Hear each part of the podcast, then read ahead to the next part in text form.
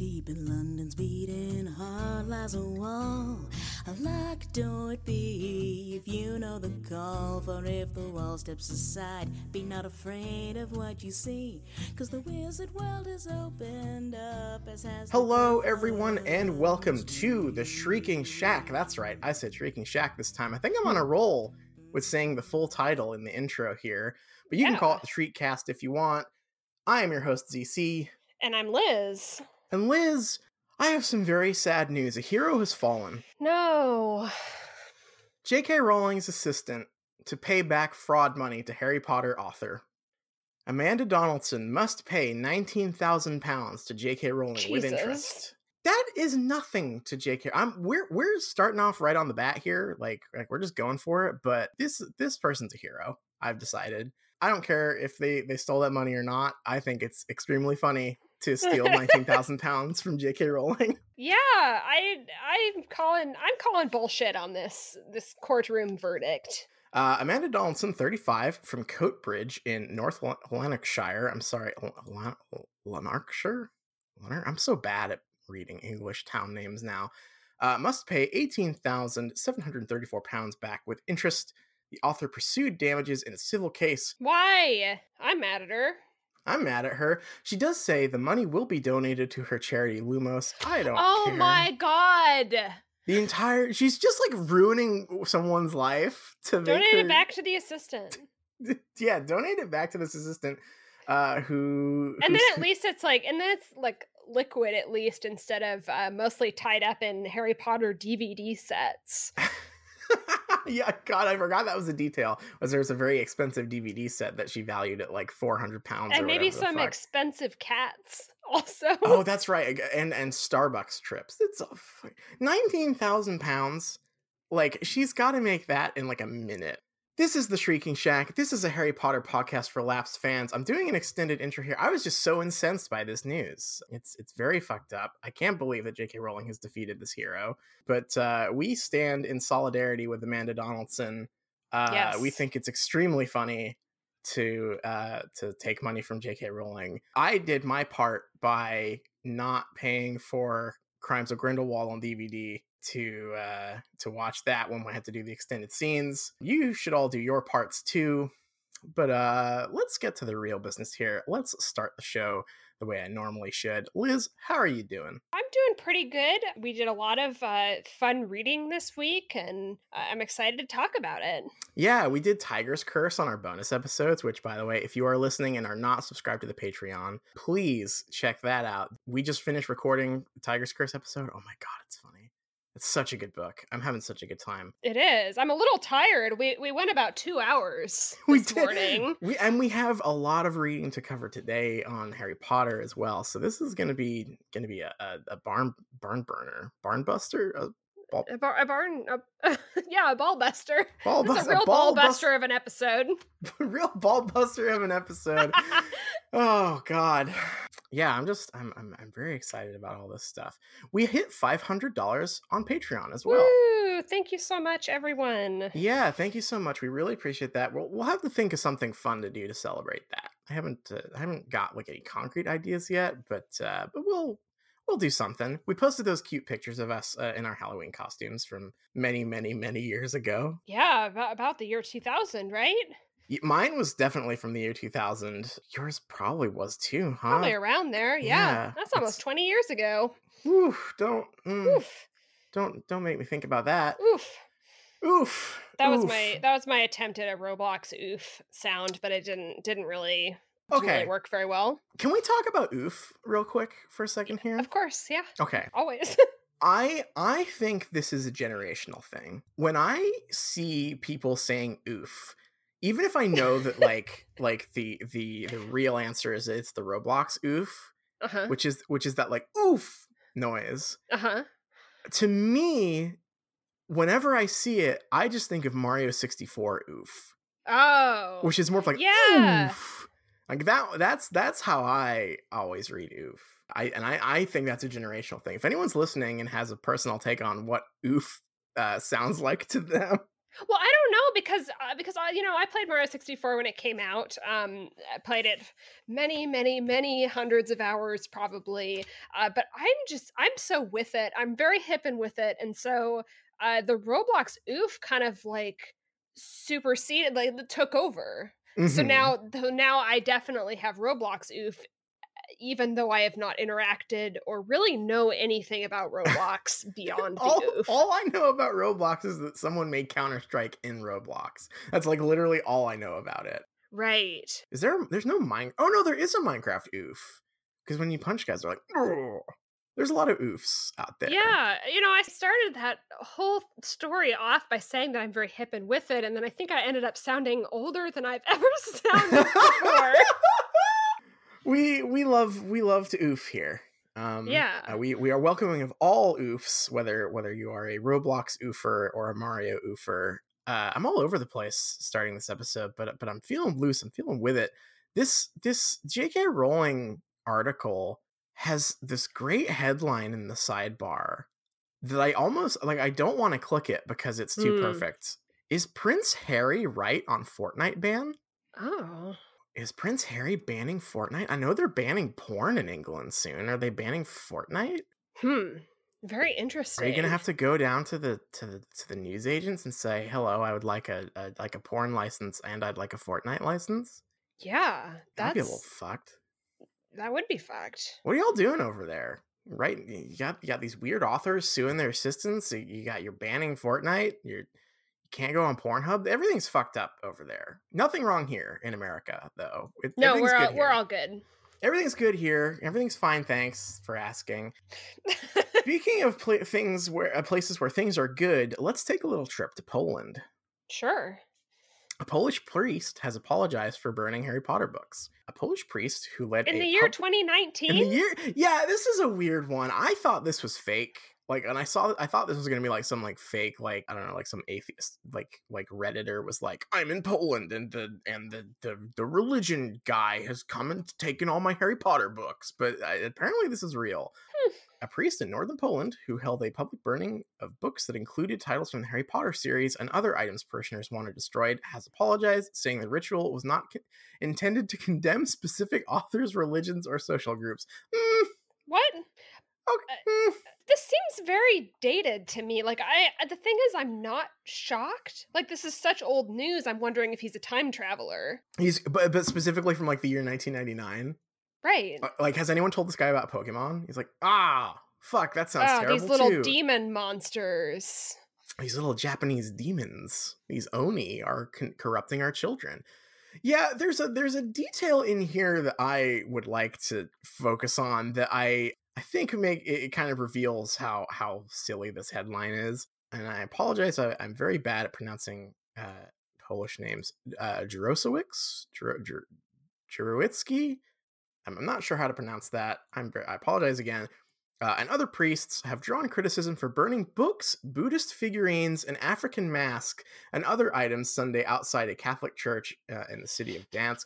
Okay, hang on here. I feel like uh, burning Buddhist figurines and an African mask is probably a little more pointed than condemning a specific author. You know, why is the headline Harry Potter books? I mean, I guess that's because it's that's the one that gets clicks, but like, I feel like when you're burning other religious iconography, that might be a little more um bad. Yeah. What a collection of things too. Just kind of whatever they had lying around. it's like might as well might as well throw in this uh this old copy of Harry Potter and the Philosopher's Stone while they're while we're at it. Okay, it's fucked up to burn an African mask because you think it's evil. But if you are someone who thinks that an African mask is evil, why do you have it? Was what what was going on there? Did someone have like they just found this like oh I have this cool mask in my house and and the priest was like actually I don't know maybe he put out like a call like to to his flock and was like everybody bring your most evil object from home and somebody was like I have this African mask from from my house and someone else is like I have this uh, uh this Buddha and someone else is like I have this copy of Philosopher's Stone. That's so weird. Please don't burn things. But also, if you're writing headlines about, like, I don't know, like religious burnings, don't focus on the book. like seems a it seems like a little bit more fucked up stuff is happening here. Just trucking through through my news here, and I've arrived at this most cursed one. Um, Mm. I was I was uh I was excited to get to this, but now I'm kind of not. I have a Screen Rant article here. Oh God. Harry Potter, 10 times Hermione should definitely have been expelled or imprisoned in Azkaban. Yeah. I, I mean, you know, we've kind of we've kind of been there, Screen Rant. You know, we've kind of done this. We know we know that she imprisoned Rita Skeeter. Is kind of old news. That's okay. That is the one thing on here that I do agree with because because okay, so like number eight, body bound Neville. Number ten, lit a teacher on fire, which is kind of overstating what happened. Eight, brew brewed a polyjuice potion, punched Malfoy in the face. I will say, held Rita Skeeter hostage. I do think that one is a little bit fucked up. Yeah, that's um, like that's just like straight up abduction, right? Like holding Yeah. someone against their will. She could have died. She if she had bug brain, she could have died. Uh, hang on a second.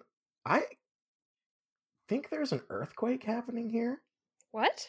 What the fuck? My room's like shaking. Uh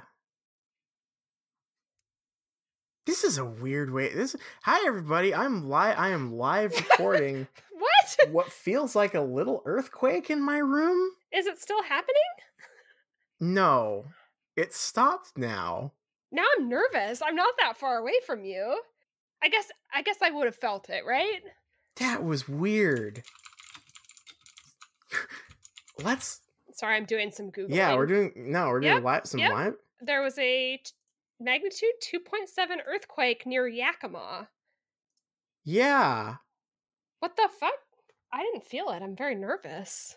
I would have felt I, I mean, it it was now, very, right? it was very light. It was very light. Uh, like, well, I'm glad we captured that on the podcast, huh? well, okay, let's let's get back on track here. I, I, uh, God, God saw that we were reading Screen Rant and was like, enough of that. No, enough of none that is right. please. Is Screen Rant the one that published the like 10 top things about Harry's body? Yes, they the the ten strangest things about Harry Potter's anatomy. And like the, the 10 strangest things about Malfoy's anatomy. Okay, well, we definitely just podcasted through a mini earthquake, and I don't want to tempt fate anymore. They definitely wanted to to get us away from Screen Rant. I can't disagree. Shall we talk about our reading for this week? Because we have got a lot to talk about. We do. This is a, this is a a, a jam packed uh, ball buster of an episode. So I'll just I'll jump into it uh, with chapter eleven, the Sorting Hat. We're back at school, two hundred pages in. Here we are at Hogwarts. Harry is super worried about Hagrid because he didn't uh, lead the first years to the castle like normal. It's Professor Grubbly Plank again, and he's also not at the feast, which Harry is also surprised about. Harry is really worried, and there there is at some point where he's talking to to Ron and Hermione, and and Luna kind of jumps in to say that he's not a very good teacher, so it's a good thing, and Harry gets kind of PO'd, and uh, Ron also agrees with that. Um, we get to the feast, and Harry does see that Umbridge is at the staff table, or I think at this point he's like, "It's the woman from my trial." Uh, the, the Sorting Hat sings a song, uh, and I'm not going to sing or recite it here, um, but uh, summing it up in the trying to be objective way possible, the Sorting Hat is saying that it has a warning that Hogwarts is going to be there is an external threat, and that in order to face it, they must unite uh, the houses basically and also that the sorting hat worries that dividing them is actually doing them, them a disservice but he's going to do it or it's going to do it. Uh, nearly headless nick does explain that the hat has given warnings in the past as well uh, and they are usually calls for for house unity after they eat the feast, um, Dumbledore kind of stands up to make his yearly speech, uh, but midway through, he's interrupted by Umbridge, um, who also wants to make a speech. And it is so unexpected, and everyone is pretty like, this is not how we do things here, and think it's really weird. She gives a super long, boring speech. Harry and Ron both get so bored by it because it's mostly like kind of cloaked behind uh like not very cl- clear language like she just she just is kind of droning on and on. Hermione's really the only one listening. Harry picks up like kind of bits and pieces but but does not listen. Um and hermione says afterward that the speech was enlightening and they're confused and so she kind of explains and says that it it was uh, is basically not looking favorably upon the speech and said that she said something like the quote we get is progress for progress's sake must be discouraged and then hermione's like that's no good.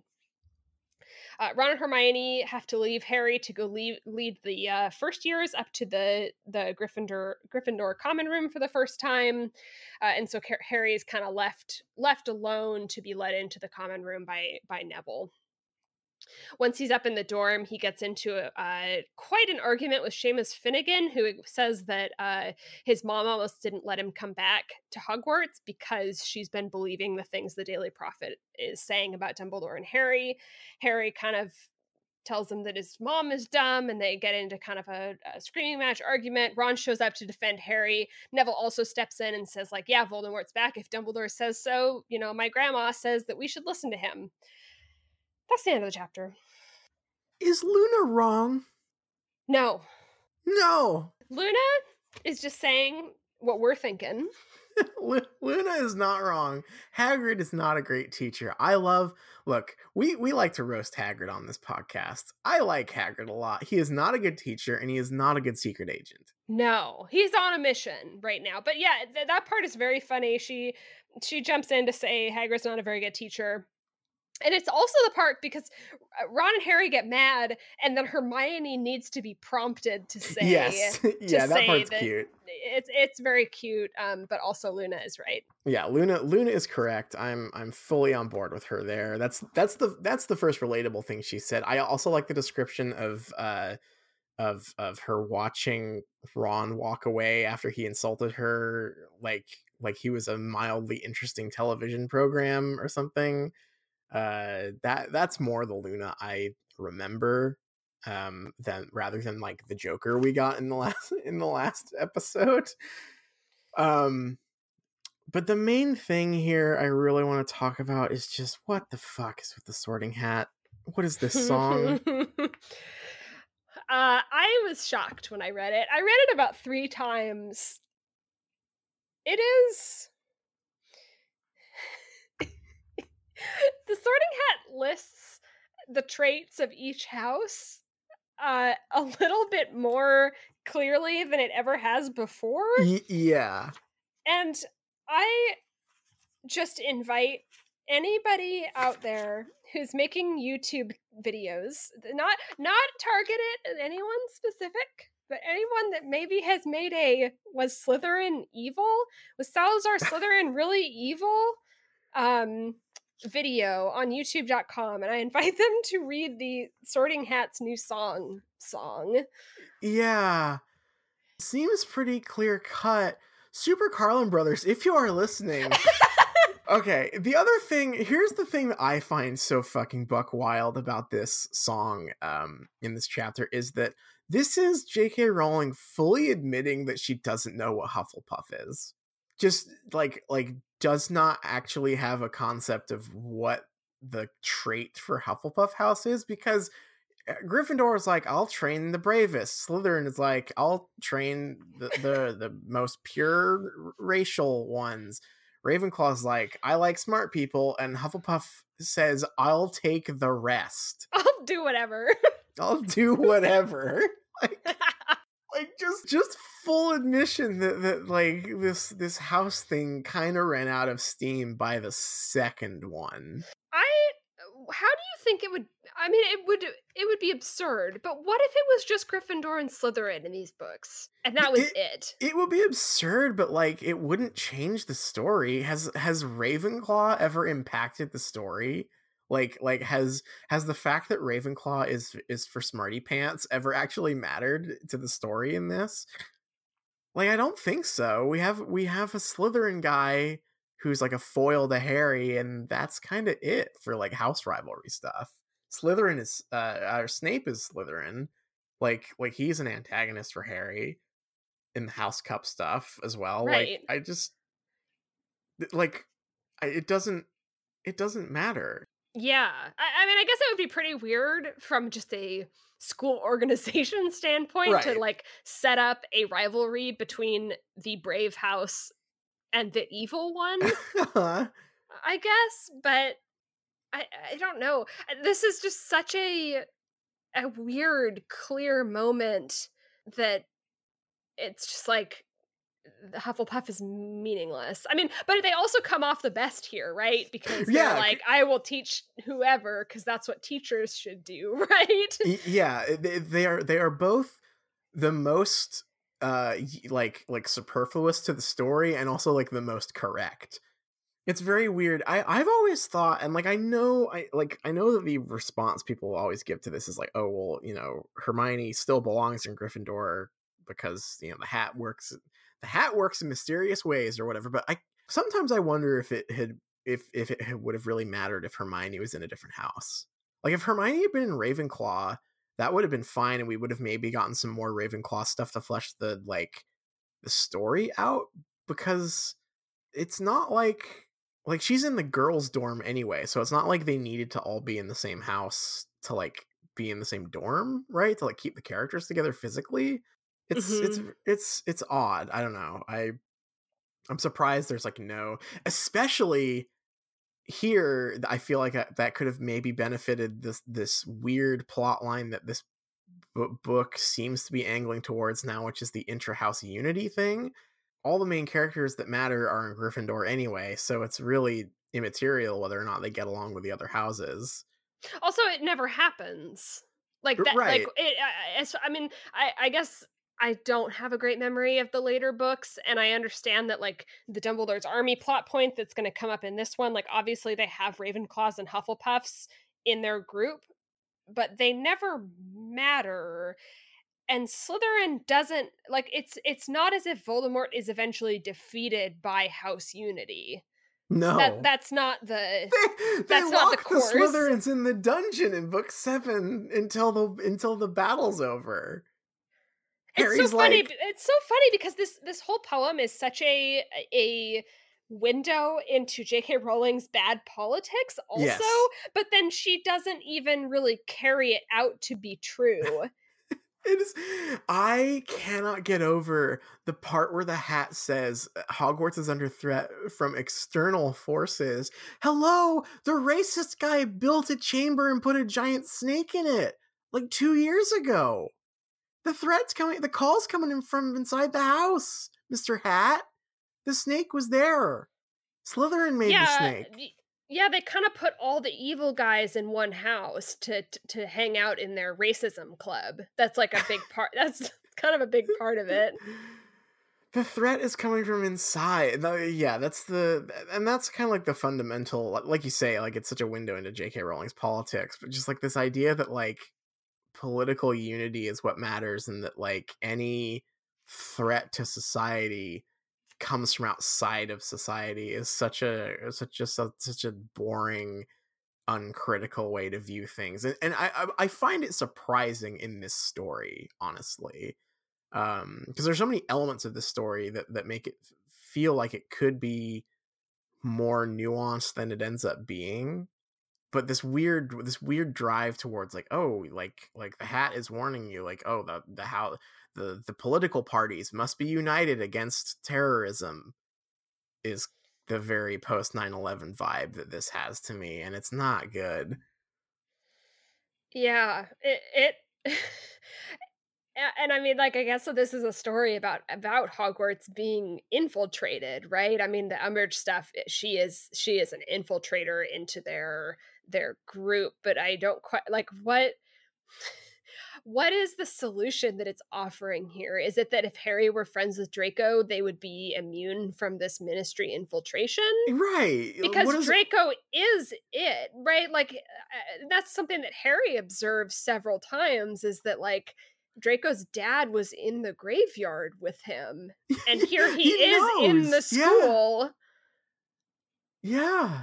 Yeah, I didn't even consider that aspect of it. Like, right, like like we were we were talking with Lucius Malfoy like two chapters ago, uh, and how you know Harry knows he was in the graveyard and like lets Lucius Malfoy know, like kind of kind of subtly, but like you know but he he knows he was there.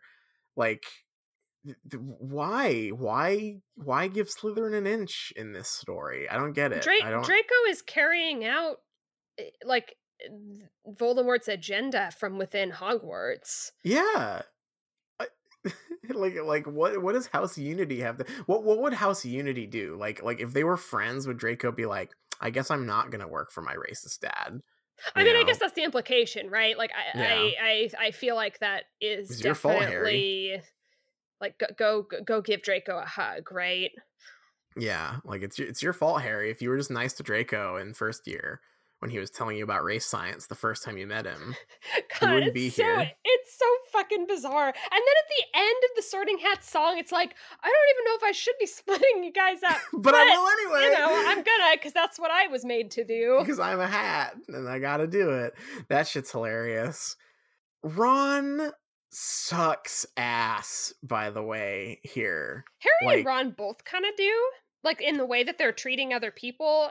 Eh, Harry at least is like eh, eh, that's like part of his core conflict but ron is just has just turned into a bad person ron is just being mean to nearly headless nick during this conversation about the sorting hat for no reason like like i i was like happy to see nick back i was like oh i like i like nearly headless nick he barely gets to do anything anymore remember when he was like a major character in two yeah, that was I, wild. That was so weird. There's that scene where like Harry walks up to him and they like talk like they're just like old friends or whatever.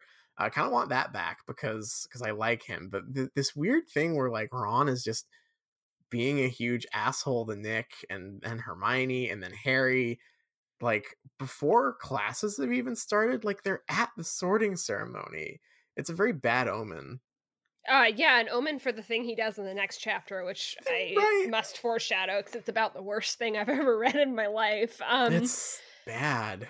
How about Umbridge here? Yeah, her e- her evil speech. Um, I did. I, I think that a highlight of this chapter for me is um kind of introducing this idea that someone can be talking and using very veiled language that puts people to sleep, but that Hermione knows what she's really saying.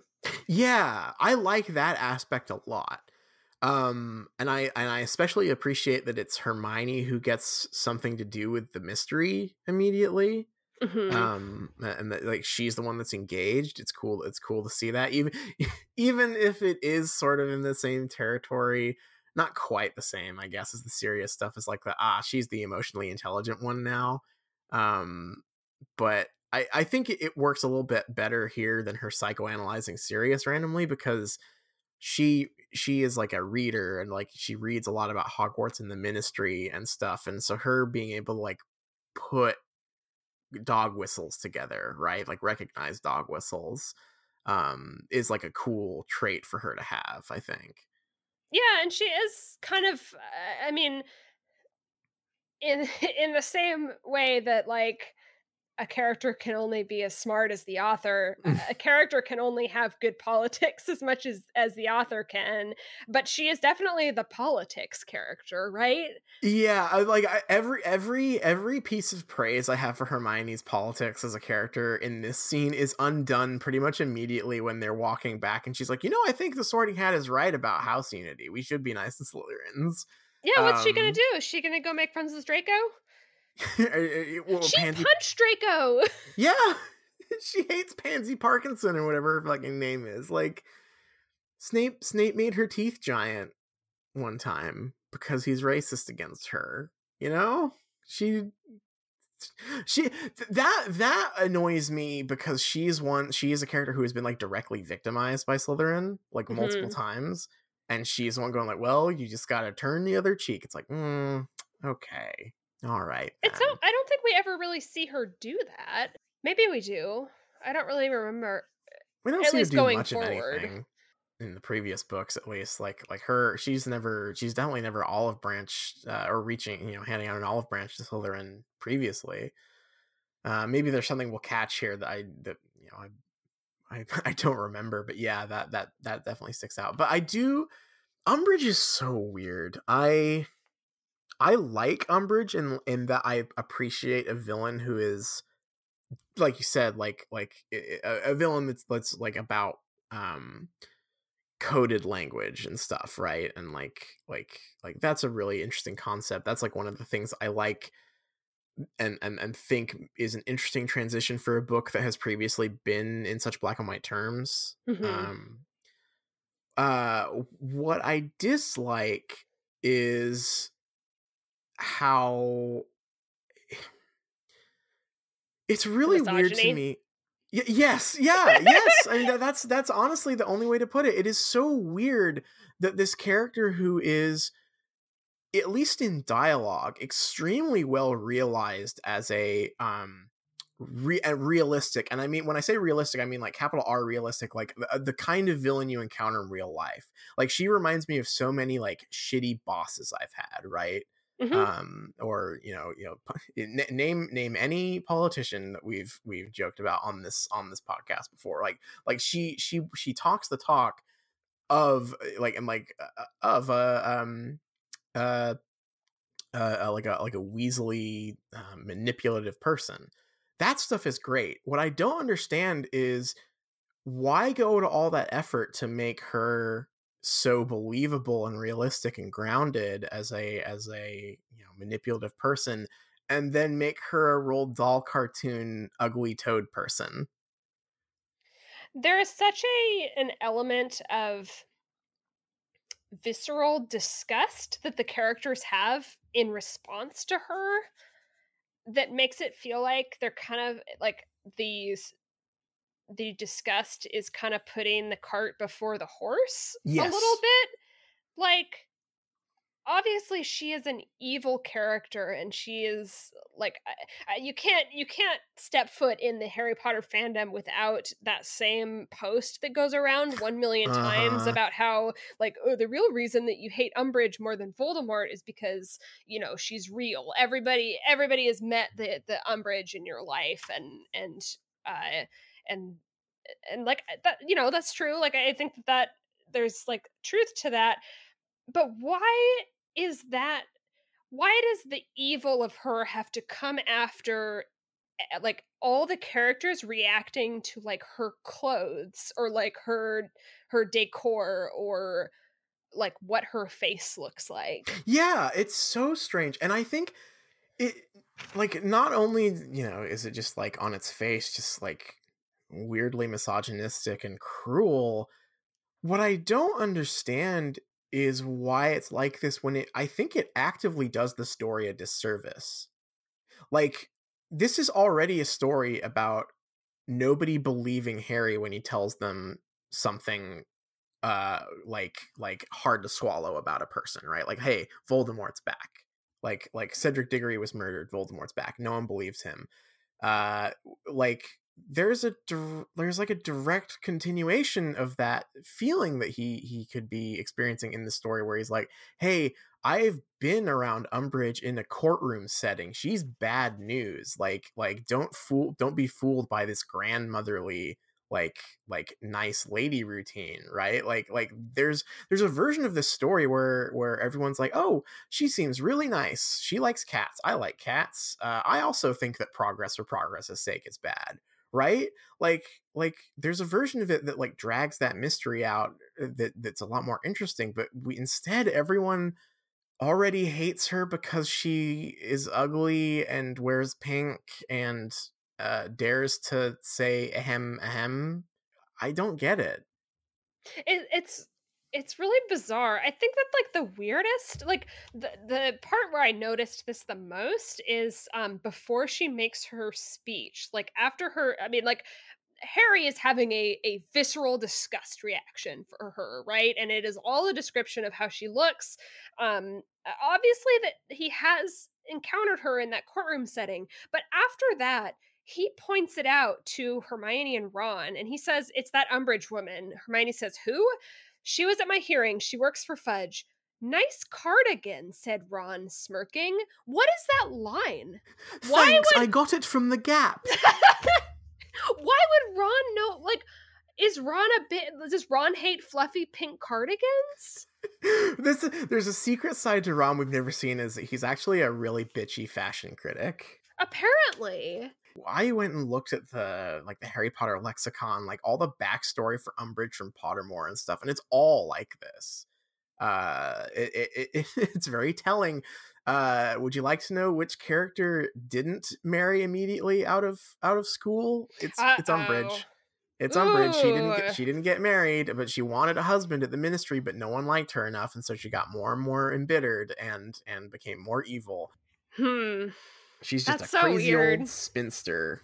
It's it's very strange and very uncomfortable, and it's a it's a bummer because I think that the concept of her character and like and and, and it, when it works, it works. I love her dialogue. Mm-hmm. um like like just just as as dialogue and and maybe maybe this is why everyone remembers the movie version so much better too because the movie by nature of being a movie doesn't have this strangeness in the text right? Like yeah you don't you don't have like an extended sequence of harry ranting about her clothes because that's the thing is why would harry notice her clothes? It does it doesn't make sense.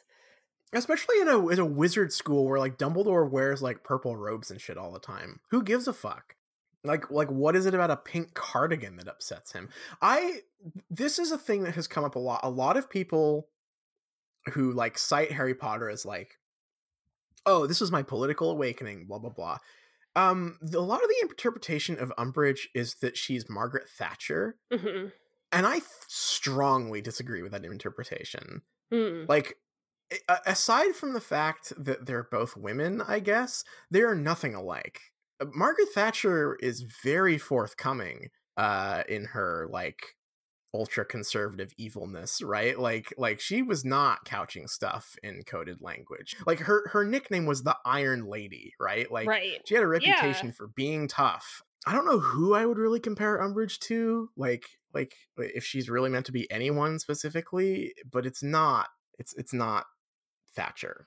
I anticipate her being a little bit all over the place yeah. as as far as that goes um but no i i agree i'm i'm a probably less less familiar with thatcher but but no that i mean th- her being the iron lady that's about all i know about her right is that she was just like kind of she's a hard ass right? Yes yeah umbridge, like umbridge isn't thing. a, umbridge isn't a hard ass she's like a she's manipulative. like manipulative lady that we hate yeah it's it's it's strange and it, and it just gets weirder as this chapter goes on. The the parts that i think do work are i think her speech is very interesting i like that hermione cottons on to what it really means and i like the reaction of the teachers. I just don't understand why the students are all immediately you know what it reminds me of?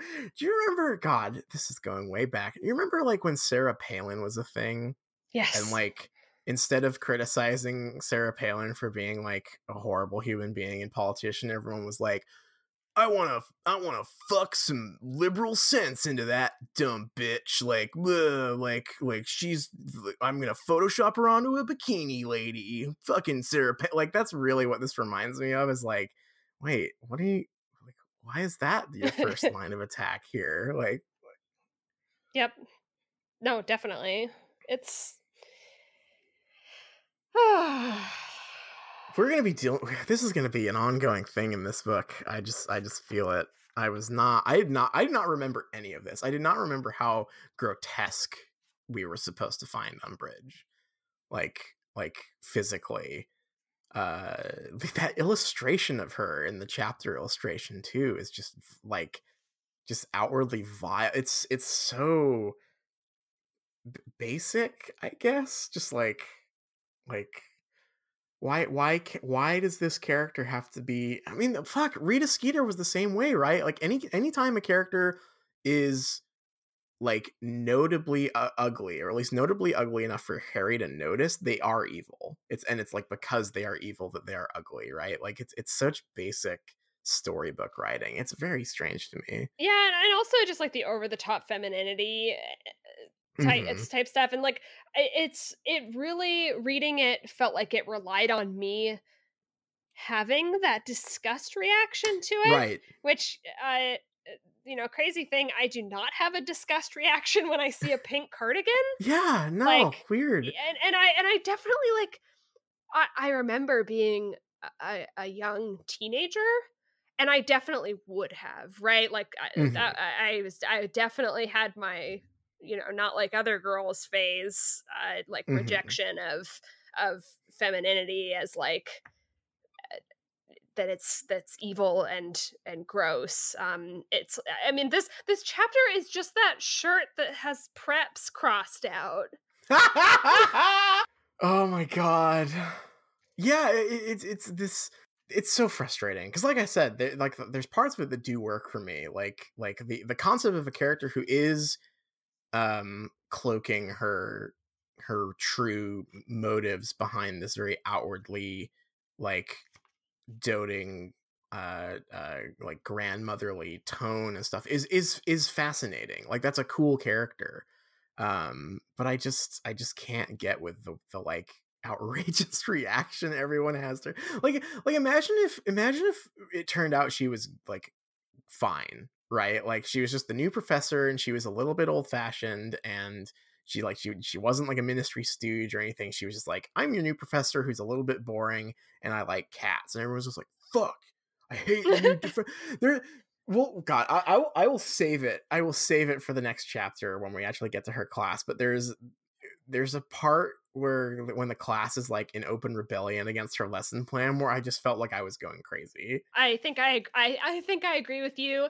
Let's talk about Seamus Finnigan, and then we can get into Yeah. the next chapter. Um, yeah uh, Harry, for the first time in four years, is interacting with people that aren't Ron and Hermione, and, and it's, yeah and it's to get into a, sh- a shouting match before bed. Yeah, I actually don't hate this scene. I think it's Mhm. fairly interesting. I wish it was a scene with characters who I had a little bit more attachment to. Um, I I I did not know that Harry had any affection for Seamus and Dean previously. Um, I didn't know he'd ever talked to them before. Right- Right. It's very. Now, is it Seamus or Dean who's mad at him? Uh, is it Sha- Seamus, I think. Seamus is mad because at Dean him. is Dean is a is Muggleborn, right? That's right. Dean's Muggleborn and doesn't care. Um, and like I I I appreciate this like political rift scene, and I like I like the part where Harry just like just just like has you know he's clearly tired of this shit and he just like you know retaliates with just like a full on shotgun blast just basically like you know, well, fuck you and your mom like like uh i like that Uh, that's very like like I, i'm sympathetic to harry there just because like uh, you know I, I i i understand that he's been feeling this pressure you know ever since uh you know grimmauld place and coming back to hogwarts and like having to deal with this shit here.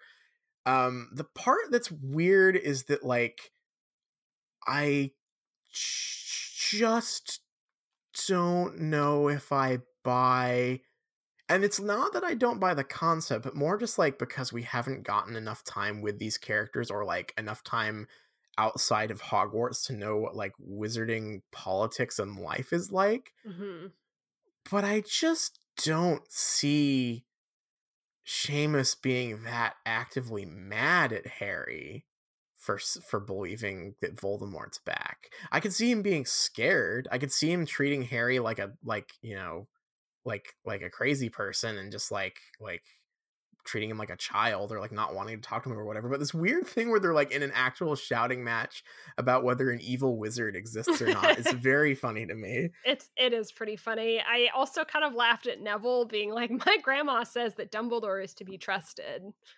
yeah, it was an odd. I It was an odd interjection there.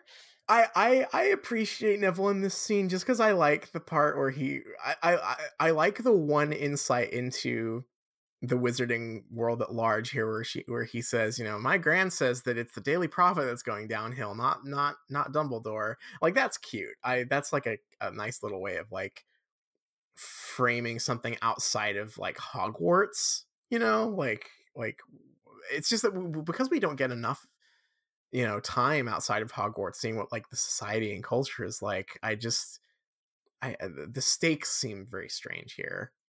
I'm surprised this even came up right? Like like this isn't a conversation 15 year olds have generally.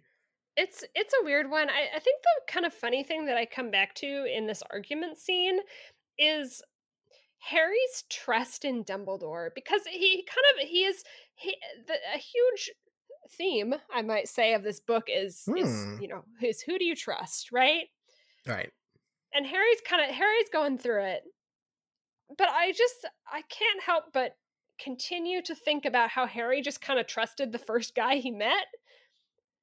You know what I mean? right yeah yeah yeah definitely. He's he's especially because um Hagrid has a similar trust of Dumbledore and is treated like a simpleton for it uh by the book right like like like Hagrid is is is very loyal to a fault and mm-hmm. Harry especially cuz Harry is so mad at Dumbledore right now uh him still being weirdly loyal to him in this like weird fealty sense is very weird it's it's a it's a strange one. I'll be i am curious to see if he will uh, decide to to trust no one as things go forward or not. But it just seems like it is a little bit taken for granted how much I'm supposed to think Dumbledore is the good guy here. Yes, for sure. Yeah, it's yeah. I just I I don't hate this scene. I I appreciate that we're getting time with characters beside uh Ron and Hermione and Harry at all um we we even get like a short scene with angelina uh next chapter as well and like it's cool seeing more hogwarts characters but like i wish we would have had some context for what they were what their relationship with harry with harry was like before this right where has neville been for three books I, right. Because I remember when we read the first one, I was like, oh, I'm surprised how much Neville is in this. Yeah. And then he left. He just like he's he just is gone and now yeah. they just he's just like reinserted as a character that is interacting and it's just totally normal he was my favorite part of the fourth movie like them replacing a bunch of the Dobby and stuff with Neville was great. How how uh, dare how dare you? yeah, yeah. Well, okay. Look, I would love to have Dobby and Neville in a movie. A, a then, Neville Dobby team up, perhaps. Hell yes. But yeah, like like having Neville front and center in the movie um, helped that one, I think. Uh, and I, I'm I like Neville. Um, he's he's a fun character. But yeah, I just the Umbridge introduction just completely knocked me on my ass. I was I did not remember any of that stuff, uh, and it, it is uncomfortable, I guess. Harry doesn't notice anyone else's clothes. I guess I should I should get into chapter twelve, shouldn't I? he does no, but you're not wrong. He, he's like, whoa. He's described Hagrid's coat once, I think. Yeah, uh, and and that's about it. Does Ron go around commenting on people's people's sweaters? I mean, this is the. I mean, look, this is the same thing that we we talked about before. I mean, this this comes up again when Angelina shows up in in the next chapter. Is like we only. Uh, things like clothes or skin color or hairstyle only matter like when the character when when that's supposed to be something you notice about the character right? Mm-hmm. and that's a problem i think. Shall we go into chapter 12 let's do it. It's called professor umbridge.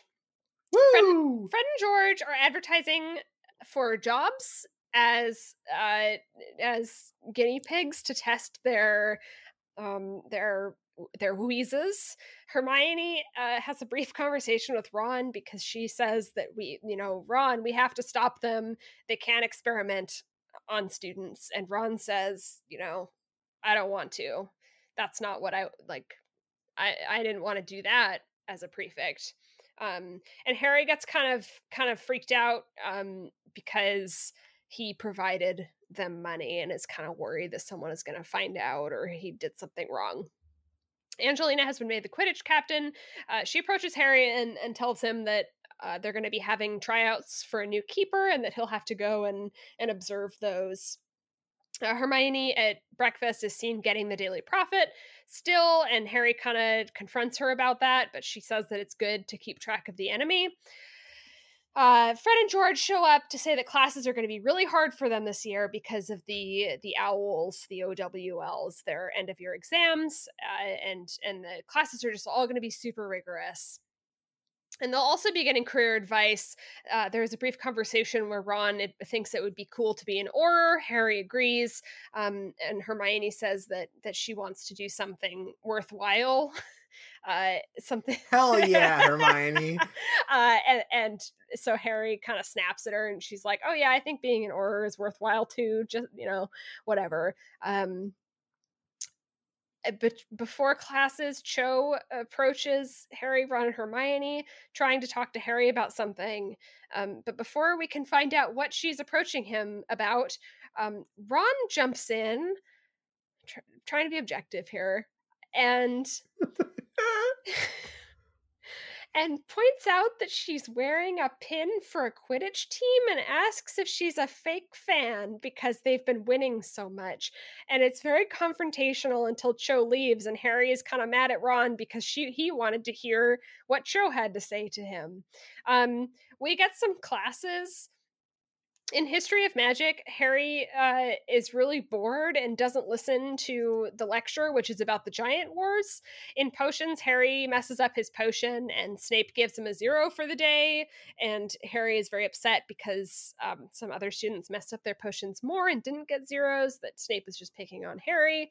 Uh, in divination they interpret dreams. Harry is just kind of getting more and more upset throughout the day. In this case he's uncomfortable because he's been having nightmares this whole time because he saw someone get murdered. Um, it's finally Umbridge's class. She starts the class and she writes down some principles on the board and uh, that are essentially just that they're going to be learning theory. And in the class, uh, she says, you know, now read chapter one of your book. Hermione doesn't read. Uh, she raises her hand and asks, um, about the principles. And it basically comes down to Umbridge has decided they won't be learning any real magic. They won't be practicing magic. They're just learning theory. Um, and Harry gets in an explosive argument with her about how uh, essentially, yeah, but if we're attacked, we're going to need to know more than theory. And she says, Who would attack you? And he says, Voldemort, because he's back. And she says, He's not back. Um, and they their fight escalates to a point where she, she gives him a slip of paper, says, Go to Professor McGonagall, you're kicked out of class. Um, Harry thinks he's going to get in big trouble with McGonagall, but she's just kind of more exasperated, gives him a cookie, and says, You know, Harry, you're an idiot. Who do you think she's reporting to? It's the ministry. You need to keep your head down and not do this. Um, you're going to have detention with Umbridge for the next week because of this, but knock it off that's the end of the chapter. I have a very, very, very important question about this chapter for you. Yeah, yeah, yeah. In Fred and George's ad for for guinea pigs. Sure. Is that the Pokemon font? Wait, what? Let me look. Hold on. The, I, I feel I'm, like, I feel like it is now because I feel like I know what you're talking about.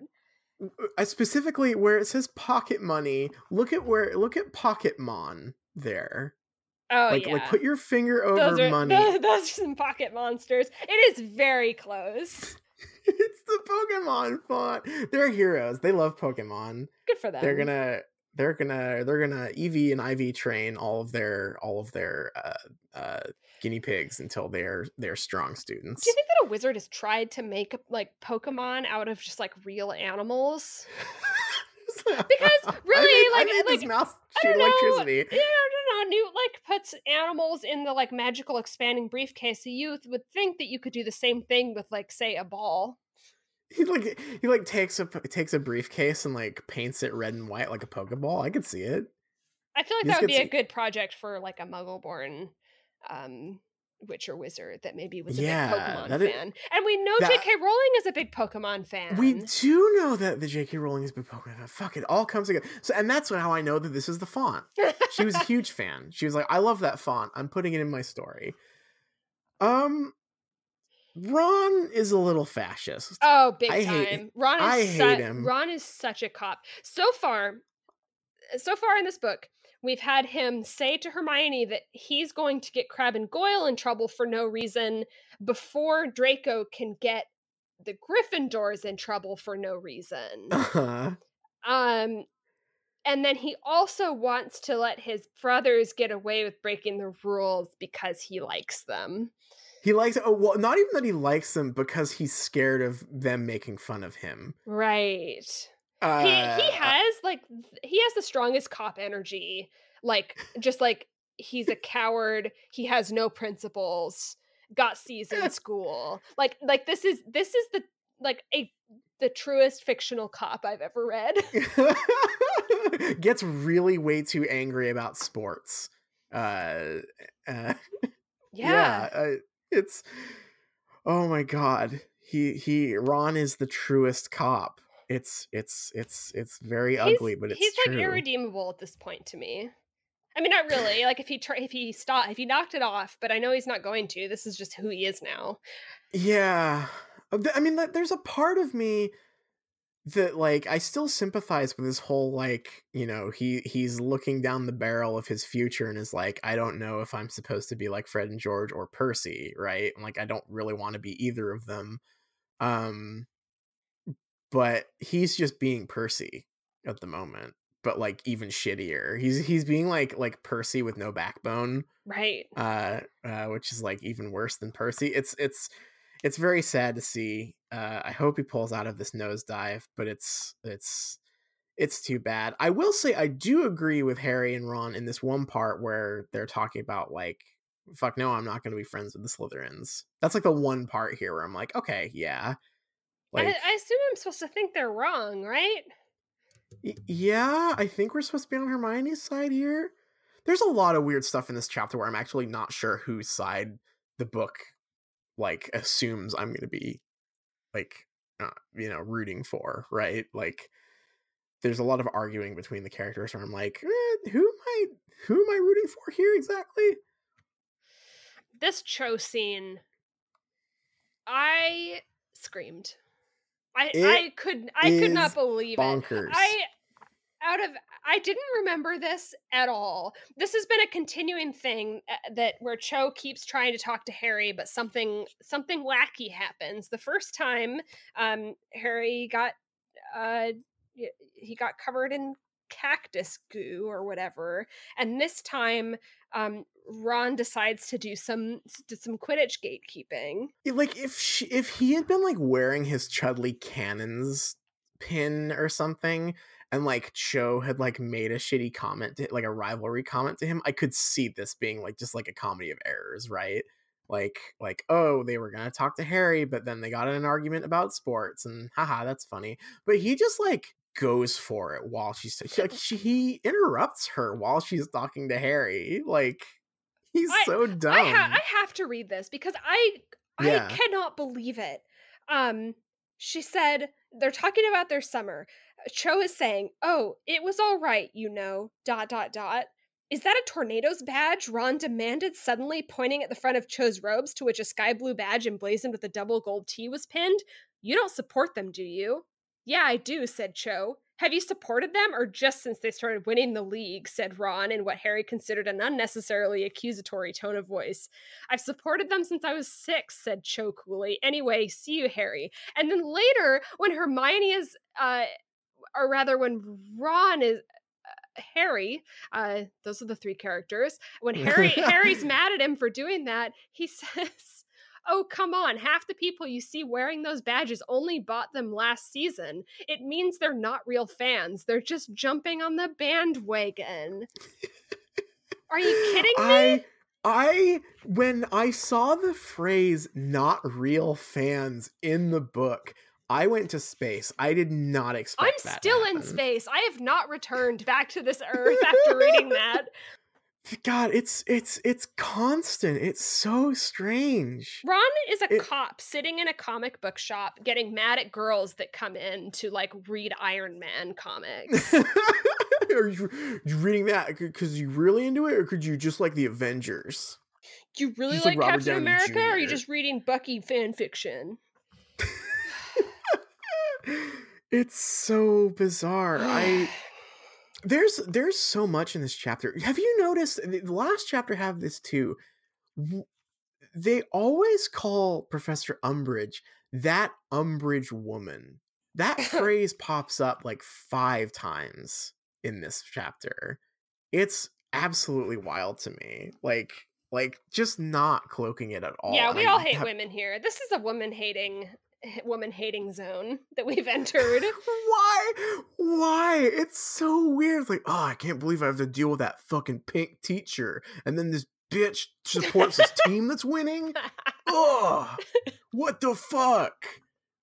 I don't get it. I I I can't tell how much of this is just like oopsie whoopsie, like like just slipped into the book on accident, and how much of it is like is is was was JK trying to like write an atmosphere of like teen boy misogyny. I can't tell, like honestly. yeah, I feel like at least some of it is is very of its time also. Yeah. Yeah. Um I want to talk about the history of magic lesson very briefly just because we like to talk about Hagrid's mission. Um Yeah. because Harry, Harry so was so. Harry was so worried about Hagrid. He, we spent a lot of time, like in the like last week, talking about, uh, or, or rather last chapter, talking about uh, Harry fretting about where Hagrid is and worried about him on his secret mission. And then very next chapter, we go to History of Magic. Where Binns is talking about the giant wars, and Harry just decides it's too boring. He just can't listen. He doesn't care. I I understand that it's like history, but wouldn't he be interested in what Hagrid's up to and might provide some historical context for for for Hagrid's mission? That's I what I would think. like- I also, uh, I can never get over how bored Harry seems already with like existing in a magic world. Like, like if I learned that wizards were real, uh, it would take me more than four years to stop thinking it was fucking awesome. Can you like, how ima- is- can you imagine like a presenter so boring that you would not want to hear about a real life giant war that you just learned about? Yeah, How boring would like- that have to be? yeah. How how bad a teacher would they have to be? Like, like I am, I am, uh, I am disappointed that, there's there's not this like dynamic between the characters and whenever history of magic comes up where like hermione and harry are really into it and maybe they bond over finding it very interesting and ron is like i know all this shit. I'm a wizard. Like this is just the real world to me. I, like that feels like way more realistic to me than than this weird thing where harry can possibly find the concept of giants being real and having wars to be boring already Well, I have excellent news for you, and that it's that um, Harry being interested in magic is like an entire genre of fan fiction. Like, like that that really? is that is a a like I want to read a story that is a rewrite of the books, except for Harry is interested and good at That's- magic. Yeah. Oh my god, that's so funny. I did not know this. Oh, yeah, I, I'm I think it makes people really mad because it's frustrating. Yeah, it is frustrating. I would love to see some examples of that if you ever find any good ones. That is hilarious. It is very funny. Uh speaking of classes, I want to talk about this Okay. I think for the most part the writing in this book has been much better than Goblet of Fire. Mhm. Like just just in terms of like how it's written and like the style and how it flows. In Snape's class, Uh-huh. I am having such a hard time wrapping my head around this passage where like we we know what her flourishes are. Like she loves points of ellipses, she loves yelling in all caps. But this part here, on Harry's left, Hermione sat up a little straighter, her expression one of the utmost attentiveness. The ingredients and method, Snape flicked his wand, are on the blackboard. They appeared there. You will find everything you need, he flicked his wand again, in the store cupboard. The door of the said cupboard sprang open. you have a half an hour. Start. He's so dreamy. He is one, he is so dreamy, but two, where did this bizarre like like in the moment role play dialogue thing come from? It's a little it's a little bit role play, isn't it?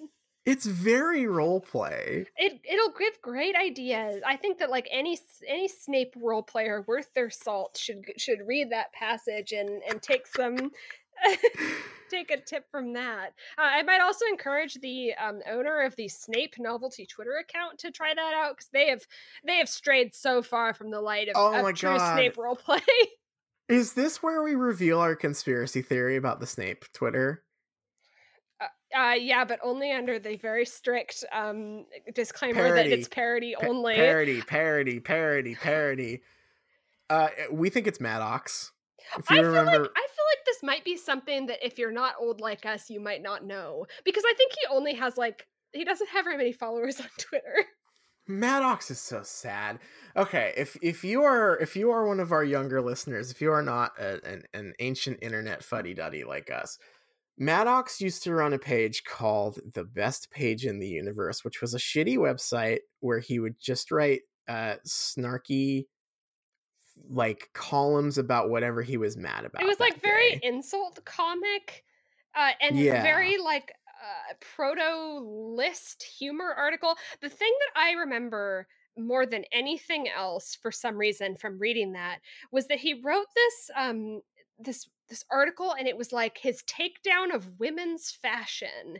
Yes. And at the time, I thought it was very funny because I was not like other girls. But I, I never will forget that he one described red lipstick as looking like saying you look like a clown, um, and the other one was like there were like somewhat fashionable tops that were like pseudo turtlenecks, but the neck part was very uh like frilly and and like oversized and he's like it looks like your head is coming out of a vagina so that was his that was his brand of humor. There are very few people who look good in red lipstick, Oh, and those people usually juggle for a living. I once met a girl who was able to pull it off, so I let her buy me dinner. Later that night, she was making out with my wang when I realized that all the lipstick was rubbing off, so I evacuated my moan maker from her face hole, took some silverware from my trouble, and snuck out of her tent. Red lipstick looks horrible on most women and all men. The bright crimson hue is an unnatural abomination pushed upon your face by cynical cosmetic industry scientists. I'm sure somewhere in a laboratory, two scientists are high fiving each other, laughing at all the bullshit new names for shades of red they invent. There have been literally thousands of names for the same color of lipstick over the years, yet there are only about three shades of red red, dark red, light red, period. And I mean that grammatically and not menstrually. Oh Though the God. context makes sense now that I think about it, they just make up names as they go along. You idiots keep buying the same three shades of red over and over again. This is what passed as like comedy in like 2004 on the internet. This is like So internet humor. It sucks so bad. Anyway, It's so bad. Anyway, so I we... thought he fell off the earth or something. Actually, I think that he has a podcast now. So that was a good like Maddox podcast simulator performance that you just did. Yeah, I don't know if that's what he sounds like, but that's that's how his writing sounds. Um, but uh, his his writing, his tweet style just became shit like that. Basically, just like like um, take any of the sentences I just read, lop it into tweet length, and like that is the, the thing. The Snape account on Reddit, which has like two and a half million followers or something, or uh, Reddit, God, uh, on Twitter, excuse me. There's probably a Snape on Reddit as well. Um, the Snape account on Twitter just says the same stuff as that, basically. And every now and then there'll be one that's like mildly in character, but most of the time it's like what's a good, what's a good one here? You don't need to, or tomorrow is April Fool's Day, and if you try to pull something on me, I will Avada Kedavra you. That's one. So that's one that's like at least Harry Potter related. Then right after that, you don't need to do any April Fool's jokes today. Your life is already a joke. Like that's just a Maddox joke. That's that's a Maddox Um, joke. That's a Maddox joke.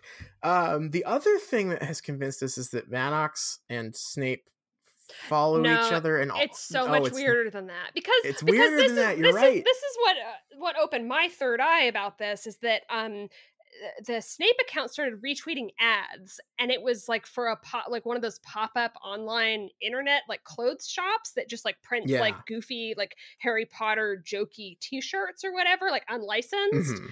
That account has 1000 followers roughly like like barely one like 1.2 thousand followers. And uh when you look at the followers who follows that account but Maddox? And that's what made me remember who Maddox was and I was like wait the Snape tweets are just Maddox tweets. Why why if it wasn't Maddox would Maddox follow this 1.2k follower like merchandise like T-shirt. unlicensed merch shop it doesn't make sense parody. This is all this parody. is all parody though All Um, parody. You can't. You can't. Yeah. but but but that is our conspiracy theory. Is, is that that that Maddox uh, runs the Snape account, and it is it is slowly uh slowly destroying him because he doesn't give a shit about Harry Potter. Whoever runs that Snape account clearly does not give a fuck about Harry Potter. Like no they i think it. it's i think it's run by several people is my Mm, supposition because there are like maybe three or four different kinds of posts because there are Yeah. the, the the what i call maddox posts now that are just like insult quote unquote insult comedy right where it's just like y- you know uh, good thing april fools is over uh, so that you won't pretend to be funny anymore idiot like that's like a maddox tweet to Yeah. me and then there's other just like general harry potter content stuff that i assume Yeah. is someone else Maybe he just punches up their jokes sometimes. yeah He's like, a, a, he's like a freelancer. right Yeah. Yeah. so anyway, there's there's there's our very important Snape Twitter account theory. yeah Parody, not real. not real Um, um snape is very dreamy though He is very dreamy. Um, thank you, J.K. Rowling, for teaching everyone how to do role play uh, online. There's another weird thing here that I just want to point out. Did you notice that the word enmity was used twice in this chapter? no i didn't catch that one but I i, don't- okay but to be fair i didn't catch ejaculated so apparently I, I Yes, was no, i was not on my um weird word uh best Yeah. reading this one Yeah. Um yeah, let's uh let's talk about Ron ejaculating, huh? Let's let's get to the the Umbridge stuff. Yeah. So, um, this is, uh, you know, sometimes you go to class and it's um karate class, and your karate teacher says you won't be punching and kicking anyone in this class. We're just gonna learn the techniques. Uh, and then someone says, "But what if I'm attacked? Uh, shouldn't I Uh-huh. shouldn't I do karate on them?" And then your karate teacher says, "Who's going to attack you?" Um, and then And you, you and say then Lord Voldemort. this is such a weird scene. this is an insane scene. I've been really kicking this one around in my head a little bit because Umbridge is at least a little bit right here. I'm not saying 100%, but there is like a kind of bizarre um angle on this that feels like going to math class and being like, when am I ever going to use this in the real world? uh-huh. It it's so strange too because the the okay. The thing she writes on the blackboard that is supposed to like we're supposed to read it and go like, "Oh, that's clearly coded language." Course aims understanding the principles underlying defensive magic, learning to recognize situations in which defensive magic can legally be used, placing the use of defensive uh, defensive magic in a context for practical use. So like Hermione is not wrong to ask questions, but also her question is weird because Hermione says there's nothing written up there about using defensive spells. But that's what number 3 is. Placing the use of defensive magic in a context of practical use. So I'm very confused. I'm confused about which part. And like uh, like obviously it all works out because Hermione is right Yes. like like because the way of the way the story is is written hermione is right because the story needs her to be but she's o- only right because because JK made her right. And honestly, there's nothing in that course aims thing that's really all that crazy. The biggest red flag Umbridge has in this whole intro is when she says that one of the teachers was a, a dangerous half breed. Yes. Right? Yes. Like like that's the fucked up thing. Um a bunch of I have a real hard time uh sympathizing with a bunch of students upset that their class might be boring. You know? I feel like theory is a good thing most of the time. It also it also situates Defense Against the Dark Arts for the first time as a practical self-defense class. Cuz I don't think it has ever really been that until now. Yeah, like like like it was it was that with Lupin. And like Lupin's classes were clearly great, right? But they were very fluffy. Um, you know, like he was he was like teaching them basics by he, was he, Lupin was like using defense against the dark arts to like teach kids life lessons basically, right? Mhm. Like he set up like an obstacle course for them and like taught them to overcome their fears it's not like a practical defense course like this is pretending to be. yeah, I mean, I mean, Um, a the the the creatures that they were learning about are like, you know, if you're ever like walking through a marsh in China, like Japan, watch out. kappa. Yeah. Um there there is a real element of this where it just feels like like the karate class example is very is very apt. I was just thinking like I could not um like stop thinking about wands in the context of wands just being guns now. Right? Like like like oh I don't want to go to any- pussy class. We're not we- shooting we any guns in this class. I can't believe I can't. I, if I'm not, if I'm not unloading into a Grindylow in Defense Against the Dark Arts, what the fuck am I taking it for? This has a this this whole thing has such a a strange edge of um of like it's not worth learning if it's not practical. Y- It's like it's like very much like uh, the like it, it, it's worthless and uh, like you said like hermione is right because jk rowling made her right uh because Mhm. umbridge is evil and maybe I, I don't remember if she's trying to sabotage them but i can't really take a class of 15 year olds seriously that have to stand up and be like we need to fight we need to fight in the war excuse, excuse me, PE teacher, but I'm tired of playing dodgeball. When are we going to be learning how to matrix dodge gunfire? this is uh, this is so close to something good i feel i i, I Yeah. which makes it just kind of a bummer that it is like really all over the place I'm also surprised. Why is it Hermione that notices? Hermione loves theory. Hermione's a fucking nerd. She loves reading books and doing theory. Uh, like, like, why is she the one who notices that that that, that the class is going to be boring now?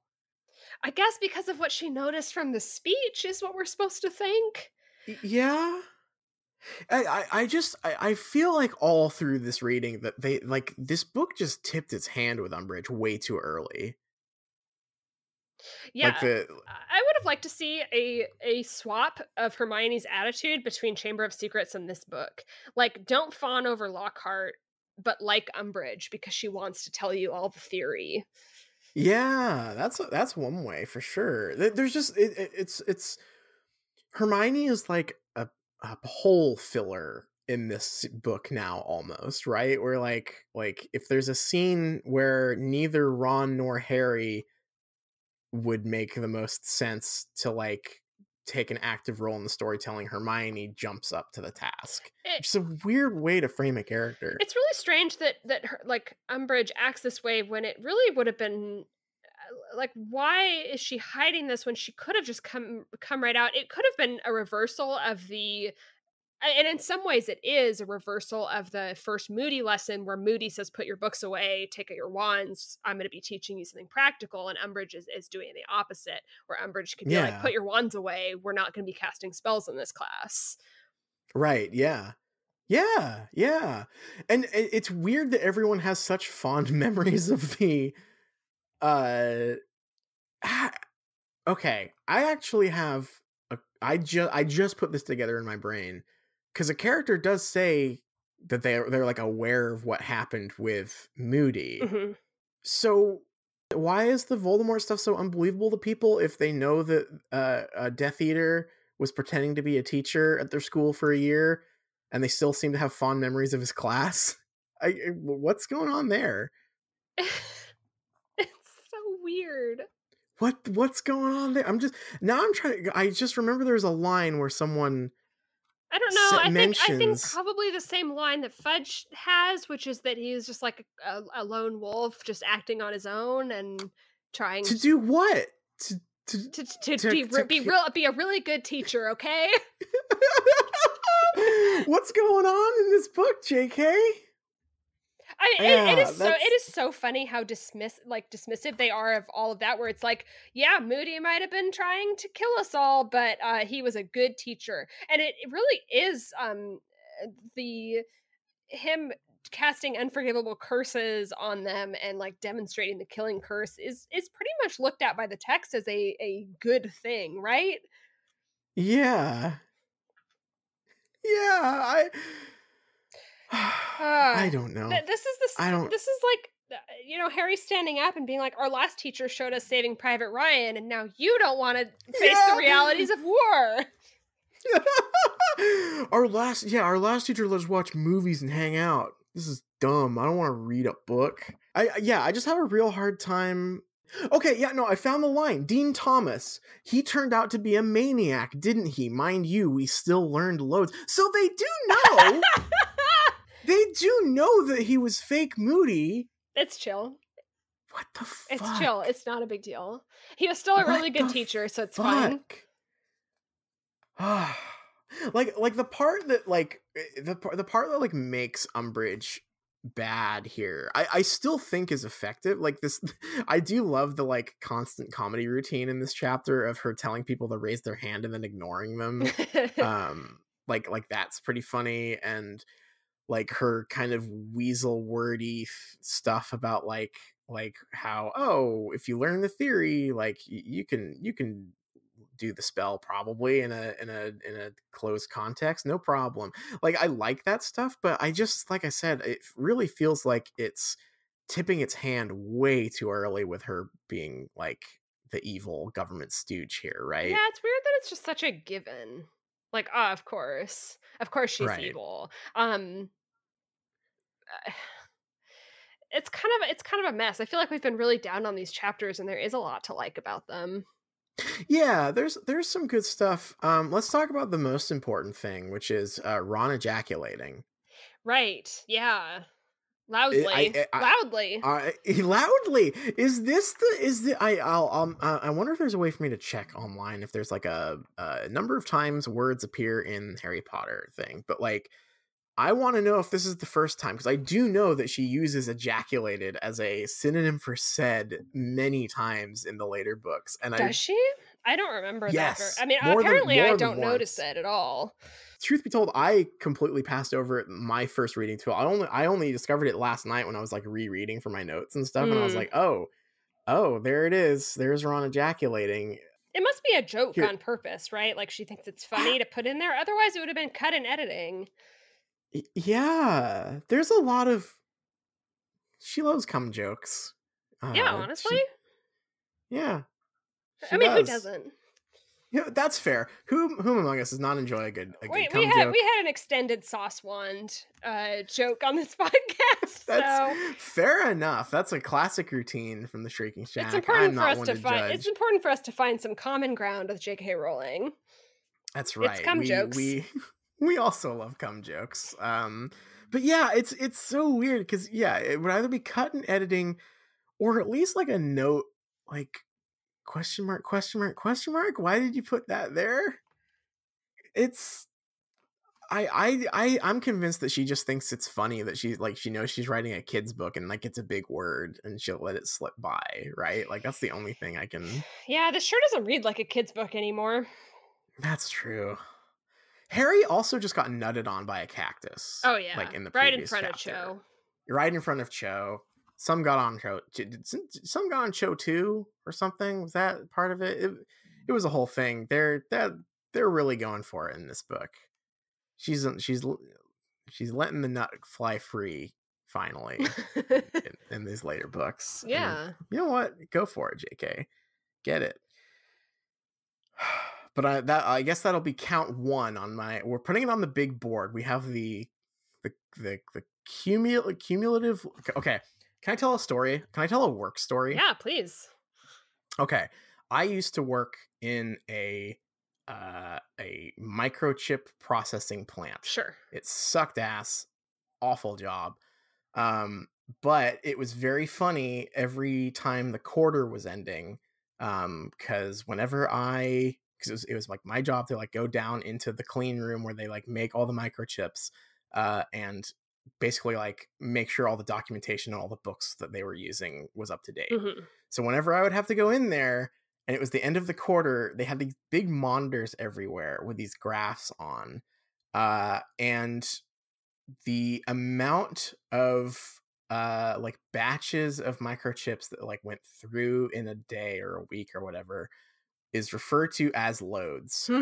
and and the tracker uh that like like like on this big graph it was like how many how many loads have been completed today uh was cumulative loads uh, like over time and what that meant was because that's a big word and so there was this big graph that was constantly above everyone's heads that was just cum loads uh, and like with like a graph that was like going up and down and i lost my shit every time i saw it.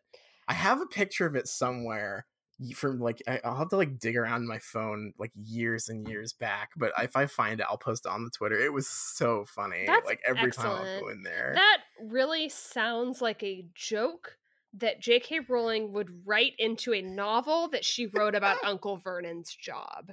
You know, yeah, like where, where he would yeah. he would go to work and he would like check the cum loads, right? Yeah, he's he's his very boring job at the drill factory uh and but he has to check the cum loads it's oh, i'll see if i still have that photo it's very That's fun excellent. yeah um thank you for letting me indulge in a dumb in a dumb load story on, Yeah. the, on the podcast No, I loved it. uh do you have anything else for the what else happens Uh, in this Meg- the chapter? 'Cause I'm- McGonagall scene. McGonagall calls Oh. Harry a dumbass.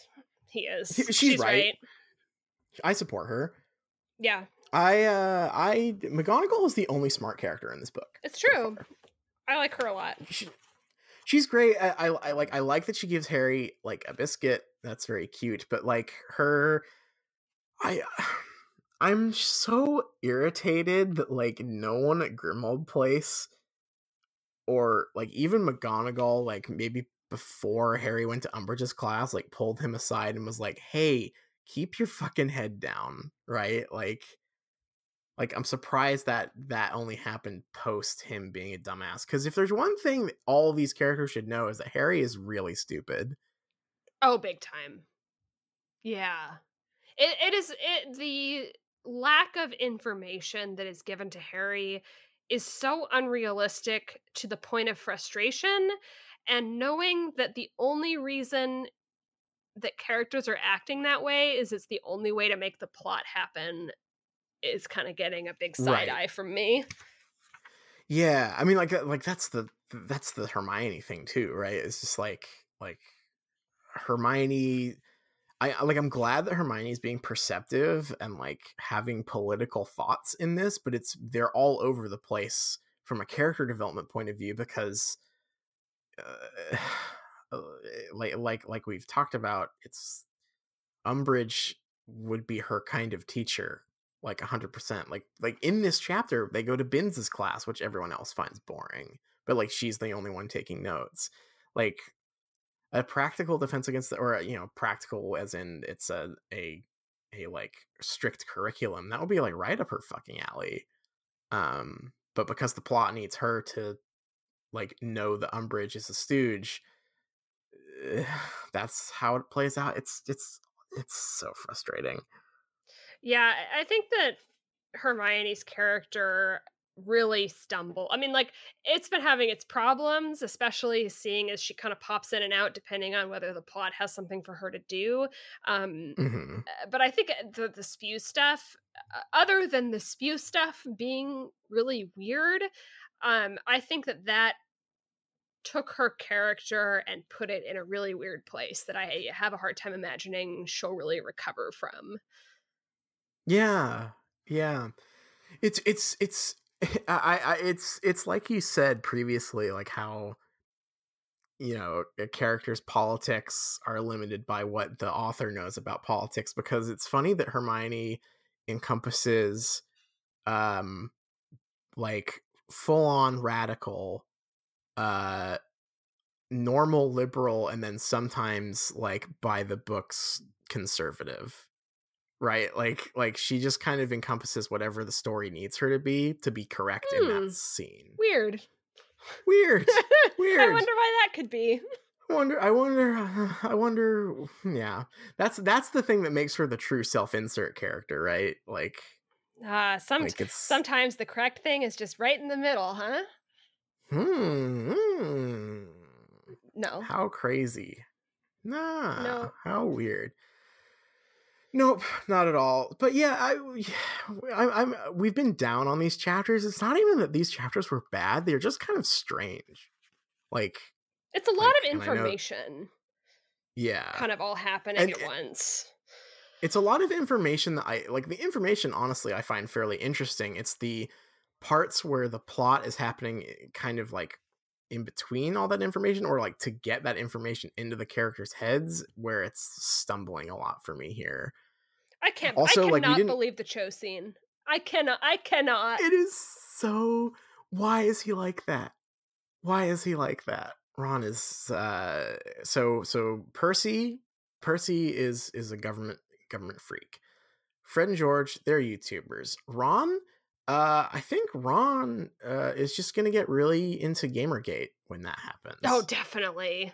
that, that's his thing. Fake girl gamers. Yeah, it, it's he's kind of already kind of on that track with Quidditch, so Fake Quidditch fans. disgusting. absolutely gross. Uh, there's a bunch of other like weird interpersonal stuff between the characters that we didn't really cover that I just want to touch on very briefly. The Harry, Ron, Hermione fight is so weird. That's when I was talking about how like I'm not sure which character I'm supposed to be rooting for. When Hermione and Ron are like sniping at each other and like Harry storms off and is like, "Will you two stop having a go at each other?" And then Ron comes back when they're in divination and is like, very diplomatically like we've decided to stop fighting but you also need to stop being mean to us and then it just sort of gets dropped from there i was like who who is the character i'm supposed to relate to here Eh, because kind of all all of them are being weird yeah, it's really bizarre. I I don't even know if I really have a lot to say about it just because it seems extraneous. it's ex- it's so extraneous that hermione's not even involved in the apology she just relays it to ron and ron's like like we're done fighting like okay thanks this didn't matter at all I don't I can't I can't even recall what they were fighting about. Oh, the the Weasleys thing, right?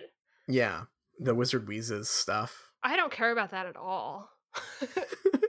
Sorry. It's just it just doesn't matter. Who gives a shit? They're entrepreneurs. I, I wish them all the best. Well, I think we've we've we've exhausted this this particular set of chapters. Shall we take a break? Would you say that Fred and George are disrupting the joke market? Well, they oh my god, that thing about market research, they're talking about like ah, like we're gonna spend our last year doing market research in, in Hogwarts and and making the products the students demand. It's so funny. Uh, they are The product we know about is the Make You Barf product. I feel like they're making a Juicero. yeah. Fred and George as uh as like Silicon Valley pranksters is the darkest timeline I can imagine. Yeah, they're like they're like um like like venture capitalist pranksters. that's that's so oh they're no they're they're Elon Musk's. Ugh, They're horrible. They're gonna start dating Grimes. This is terrible. this is terrible. What a horrible twist of fate. Yeah, Fred and George, I used to like you guys so much. I used to like they were they were funny. They told jokes. funny stuff. Now they're Apple. Yep. So that's sad. Well, Yeah, let's let's take a break and uh and uh this has been a long one, but you know what? This is a weird chapter. It deserves it.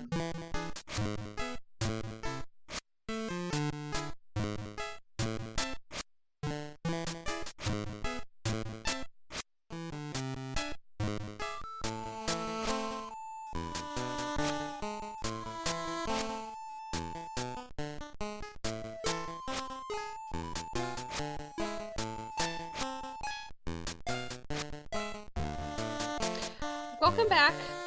We have, I guess this is the second week in a row, uh, because last week we got introduced to a new character, Luna, and now we have Umbridge. Yeah. So I have some Umbridge things from around online. Um, but before we get to that, I want to read a Luna Imagine for you because Ooh. I I was looking for Umbridge Imagines and was disappointed because they're very predictable. Uh, but imagine imagine shooting Sh- Umbridge in the Umbridge- face because you hate her. Yeah, pretty pretty much that. There is a um a Wattpad story that is about a hundred chapters long, and it's like a hundred ways that Umbridge dies. Right, and it's Oh my exactly. Do you remember that? Do you remember that show, A Thousand Ways to Die? Yeah. it's yeah. kind of like that, but it's I kind of like want to read this Final Destination, but just for Umbridge. yeah. I mean, it's not it's not a story. Like each chapter is like a sentence, right? Like of different ways that she dies. um but anyway i saw this luna imagine and um i just wanted to read it before we jump into umbridge um and one of the funniest things apart about this is that it's for a specific person so it's not it's not written in second person it's written for alex oh, okay. it's Well, called uh, Lu- it's called luna imagine for alex so okay. if, I there any Alex doesn't if there's any alexes listening Okay. this will be, seem very intimate. Um, hope you like this. Alex's POV. Luna and I have been best friends ever since we were little, and we started dating in our fourth year. I protected her from all the mean and hurtful comments the other Hogwarts students threw at her and I. Years later, this is a time skip. As we were battling Death Eaters, one of them managed to shoot me with a spell that knocked me into a coma. One year later, I woke up from my coma to see Luna looking at me. She smiled as she kissed me. I love you, she told me. I love you too, I replied back. Don't do that again, she ordered me, to which I nodded. We got married and had adopted Teddy as our son. The end. What? Uh, Don't do re- that. Don't do that again. Don't get shot again. Don't please. get shot and knocked into a coma again. I want to know what was the prompt? Like, can we do this like Jeopardy style? Because, because this oh, I love this idea. because this was a request, but we don't see the request. We know that Alex asked for this, and I want to know what it like. Do you think it was like, can you write an imagine to me for me where I get knocked into a coma? Do you think because it, could be like a lot of things, right? Yeah, you write or- an imagine for me where I get married to Luna and adopt Teddy as our son. it's it's very weird because you can't like like if you if you I, I feel like if if the if the prompt was uh can you write me an imagine about me marrying luna all those extraneous details are insane um but if if your if your prompt was uh uh can you write a a, a imagine about me uh being sent into a coma in a glorious battle with a death eater? All those extraneous details just seem really mundane. So this like is this is the thing that kills me though, is because if all of the details were requested, the sh- the shortness of the story, like they've they've already written it. Right like like if you say i i want to get knocked into a coma where luna is is is is waiting for me as i wake up and then we get married and um and, and adopt teddy you've already written it yeah that's that's That's it. yeah that's like the- in your email to the to the author that you wrote it Yeah. already Oh my god, it's yeah, it's like the same amount of yeah. It's the same amount of words, more or less. And like because imagines are already so bare bones, like that, like they're just you know, you fire them off and they're just like very basic concepts for you to mull over. Uh, uh, I'm I really want to know which details were the embellishments here. This is Yeah. fascinating. Well, well, not all imagines are bare bones. I on our bonus episode we read a novella. that's true. Benedict that's Cumberbatch true. imagine. So I don't I don't want to say that that's bare bones That's it's nothing but That's that's um yeah. so that's my that's my Luna Imagine Forest. I also had to read it because I am such a fan of the like teen style posts that are like you always end up in a coma or a car wreck Uh-huh. or or you know It's getting a heart transplant. they're always this close to the "I love you five ever" thing. Like, D- yes. Yeah, they're they're definitely relatives of that. Um I want to do something less fun. oh boy, I feel like we have to do this because uh, we just met Umbridge. You told us what's in the lore, right? Yeah, She she mhm. she she didn't she never got married, so she's sad and mean and evil. There is a passage on the Pottermore Umbridge page called J.K. Rowling's Thoughts, and I find it uh, similarly to how Hermione found Umbridge's speech illuminating. I find this to be illuminating. ooh, I can't wait. So I thought we could go through it. J.K. Rowling's thoughts. Once, long ago, I took instruction in a certain skill or subject. I am being vague as vague can be for reasons that are about to become obvious, and in doing so, came into contact with a teacher or instructor whom I disliked intensely on sight. Is there a difference between a teacher and an instructor? Seems like a weird line to draw. That's Uh, all. I, I, I'm the instructor just makes me think this was her like driving instructor. In a in some sort of skill. Some, some, sort of skill skill. or subject. J.K. Rowling hating her hating her driving instructor seems on the money. Are you ready for this?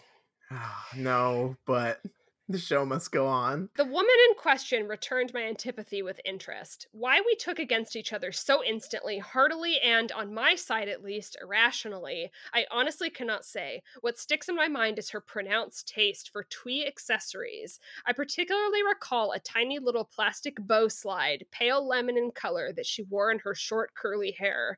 I used to stare at that little slide, which would have been appropriate to a girl of three, and thought it was some kind of repellent physical growth. She was quite a stocky woman and not in the first flush of youth, and her tendency to wear frills where I felt frills had no business to be, and to carry undersized handbags, again as though they had been borrowed from a child's dressing up box, jarred, I felt, with a, pers- a personality that I found the reverse of sweet, innocent, and ingenuous. What do you think of that? There's more. I just am trying to. J.K. butt out of what other people are wearing. What the fuck? Unless, unless, unless you're uh, criticizing Tom Felton for emerging from a garbage can wearing a bowling shirt, I just We're just worried about this. him. We're just yeah. I'm, I'm, wor- I'm worried about him. Also, he's he has he has Harry Potter money. He can he can dress himself or find someone to do if that. If his bowling shirt brings him joy, then I am I am happy for him. I just fair. don't look into his eyes and see joy. I see I, Fear. I, I see fear. Fear of the great unknown. Yeah, JK, what's the deal? Huh? This is weird. This is a uh, Th- weird this thing to is do like- as the richest person in Scotland. She, she she is just like completely on site with this woman. it's on site for this fucking driving instructor. I hate it. I'm always a little wary when talking about these kinds of sources of infor- inspiration because it's infuriating to hear yourself misinterpreted in ways that can cause other people a great deal of hurt. I This am not was- misinterpreting this. this is just mean. This woman was not, quote, the real Dolores Umbridge. She did not look like a toad. She was never sadistic or vicious to me or anyone else, and I never heard her express a single view in common with Umbridge. Indeed, I never knew her well enough to know about her, much about her views or preferences, which makes my dislike of her even less justifiable. However, it is true to say that I borrowed from her, then grossly exaggerated, a taste for the sickly sweet and girlish in dress, and it was that tiny little pale lemon plastic bow that I that I was remembering when I perched the fly-like ornament on Dolores Umbridge's head. What? This is Uh, like this is like on. deep. Like Okay, there are a couple things I want to touch on here. sure. Number one, um, this thing where she says she was not ugly. You just called her ugly like a paragraph ago, J.K. Like, it, like it maybe in like ugly a fancy. clothes. Then the other thing is this entire, uh, this has the like energy of uh, uh, a post that you make when someone has sent you an email that says, "Hey, I just read your book. What the fuck?" Right? like like like did did the person did her driving instructor or whoever whoever this is like uh uh uh uh, uh like like read this and was like hey i i knew you i'm really hurt by this this is clearly me and then they she was like no no i will put it on my website that it is not you don't worry no preps allowed. I've got more. Why, why does she care about the frills? It's so It, weird. it's it's such like because I read this after I read the chapters, and I'm like, why does Harry hate the way she looks? And I'm like, oh, this is why. yeah. It's so bizarre.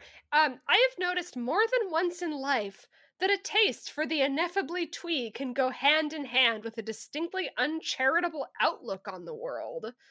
I once shared an office with a woman who had covered the wall space behind her desk with pictures of fluffy kitties. She was the most bigoted, spiteful champion of the death penalty. With whom it with whom it has ever been my misfortune to share a kettle, a love of all things saccharine often seems present where there is a lack of real warmth or charity. I feel this might be a little bit of confirmation bias.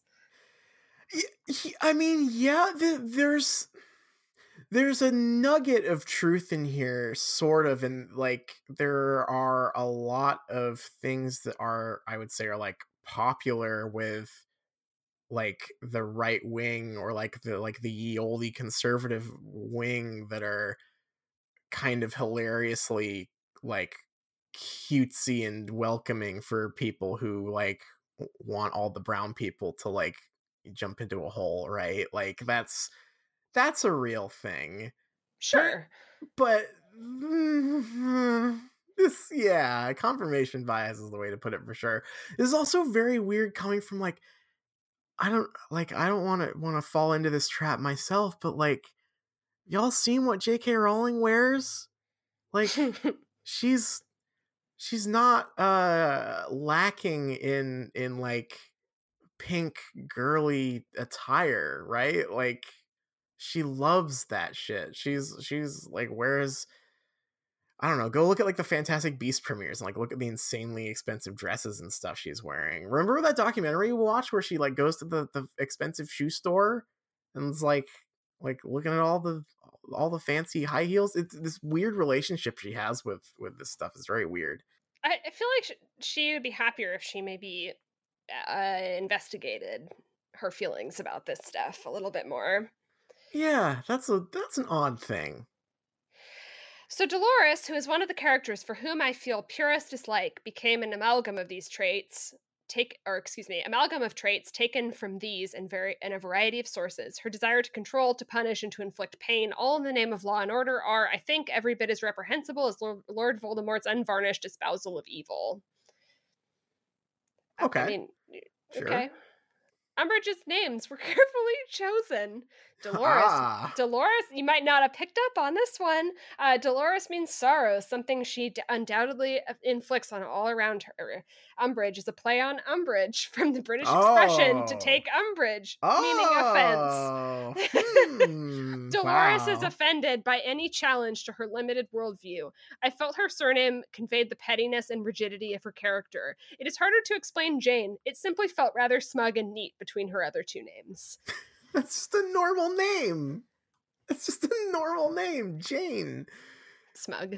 Smug. Um, I have a question for J.K. Rowling. Hmm. Can she explain to me what General Grievous's name means? I've I've I hope, always I hope wondered. that she does. I, I think that I always would, wondered. I would love if Pottermore just like opened up its heart to Star Wars and hosted one page, and it was the General, General Grievous. Grievous. information J.K. Rowling, page. J.K. Rowling's thoughts. General Grievous. He has four arms, and they all have a lightsaber in them. It's very cool when he walks forward and spins all the lightsabers at Obi Wan Kenobi, who says hello when he jumps down to greet him. It is cool. Obi Wan Kenobi rides a lizard. It is cool. It is pretty cool. That movie's not good, but that part's cool. So I just wanted to read that. I think it's a lot to unpack. That's that's illuminating for sure. That's I I I, I feel sorry for the person this is based on. Like I I, I don't get why um why it, it's so focused on her outward appearance. Like it's it's so I don't know what what like like how old were you when you learned that like or like we're we're being actively taught that like you shouldn't judge people for their appearances. I feel like I was like one. I I I, like, I just I I've never in my life uh had this this like such a visceral reaction to the way someone dresses that I actively hate them. There's certainly people who dress goofy and it's kind of funny or whatever. Like it's fun to go. I was just looking at some very funny pictures of, of like the the Harry Potter cast in like 2004 wearing very 2004 pants. But that's a little different, I feel, from like seething unholy rage at someone for wearing frills where I don't think frills should go. Like, what the fuck? it's it, it's so it really in some ways recalls to mind i i guess like like I, i've said it like three times now but being like i don't like preps. I would not say like i had a visceral disgust but i i can remember being like a little bit like I don't. I hate that girl in her stupid Hollister sweatshirt, right? like I was like, I I hate that. What does she? What does she think? Does she think she's cool and or she's better than me? Like, whatever that that whole thing. But like, that's kind of like fucked up a, a little bit, uh, and really uh, kind of far removed from an experience that I would expect Harry to have about his teacher like I- think that that's like a Yeah. peer, like a peer experience. I mean, teenagers are mean to each other, right? Like that. Mhm. uh, obvi- obviously, like uh, different clothes kind of signal different like social groups or or like I I remember it specifically like it wasn't like oh you're wearing pink it's like oh you're wearing this brand like and you kind of c- come up with like a concept of what they might think of themselves or or square off as like enemies in that way Or a um class thing, like, oh, you're not wearing this brand because you can't afford it. Yeah, Why Right. Like, would Harry think that way about his teacher? I don't get that part. His his teacher who is a middle-aged woman. and Ron too. Ron Ron just like coming out with like this like Joan River that's oh nice pink cardigan, Miss Umbridge. Were they selling that at the at the at the Gap? Ooh. Ooh. Like like what like where's this coming from? it's bizarre. Um I've got some Reddit posts to wrap up, and then That's I think what I like to going hear. going a little long. I, I know you like to uh, hear that, but I feel like I have a some kind of uh, a little bit of a cursed offering uh, this I love it. I'm ready. I'm ready. Whew. Subject line. I gotta know who's more hated at this point. This Oh, post, ominously, is tagged as mildly related. What? First, I'd like to say I'm sorry to any supporters we may have in this sub, but I'm dying to know who's the most hated Dolores Umbridge or Donald Trump. Oh no! uh, fictional character or the real person? Hmm. Tough choice. That is What a it- tough what- choice. What does Reddit have to say? it looks like it skews about half and half, to be honest. Oh boy. Oh wee wah. Zooey mama. This one, I'm very confused about this one. Umbridge. Trump's a dick, but he hasn't done the biggest harm he can yet. So Umbridge until Trump does. What harm is Umbridge? do- What? what could that possibly mean? Umbridge sucks, but she like she's a mean teacher. I I'm sorry, I don't really think these are comparable. As long as he hasn't done the worst thing that he can do, I think I have to go with this fictional character Giving who Harry Potter lines. teacher. Doesn't teach doesn't teach Harry Potter karate in class. oh god. Yikes. Yeah, gotta go with the real person on this one. You might be able to predict there are a million of these. I I've definitely seen the um that like shitty Photoshop of Donald Trump's face onto Umbridge. Like onto like the promotional still of Professor Umbridge. It's very epic. There are also a lot of Umbridge Hillary Clinton. Oh Not not on Reddit though. I ha- I I will say that I was gonna say give the subreddit credit, but they're they're not gonna get credit for this. Um, but it but it's like a it's a common image macro Hillary Clinton uh, Umbridge thing. I get it because they're both women. They're both women. Um, but yeah, there are a million of these. Like Trump is Umbridge. All along, I've been thinking that Donald Trump reminded me of some someone. Only lately, I've realized who it is. Dolores Umbridge. What do you think their similarities and differences are? What it's a the- lot. I d- look. I. I can't. I can't imagine. This is so dark to me because I can't imagine viewing the world this way. I also don't like Hillary Clinton, but I. I. It, it doesn't feel that hard to be able to like look at the world and and come up with real reasons to like or dislike things, whether or not they remind you of a car- of a kid's book you read one time. That's so insane to me. Please, people. I won't read any more of those. I could. I could. I, I was like, for a second, I was like, so will I just do all of these? I will not. Um. So I'll read some general ones and then we'll wrap it up. All J.K. right. Rowling destroyed the stereotypical villain when she created Dolores Umbridge. Dolores Umbridge is simply a teacher representing the ministry and creates so much havoc and discord without performing any complicated spells. Fascinating. Please read another book. I'm begging people.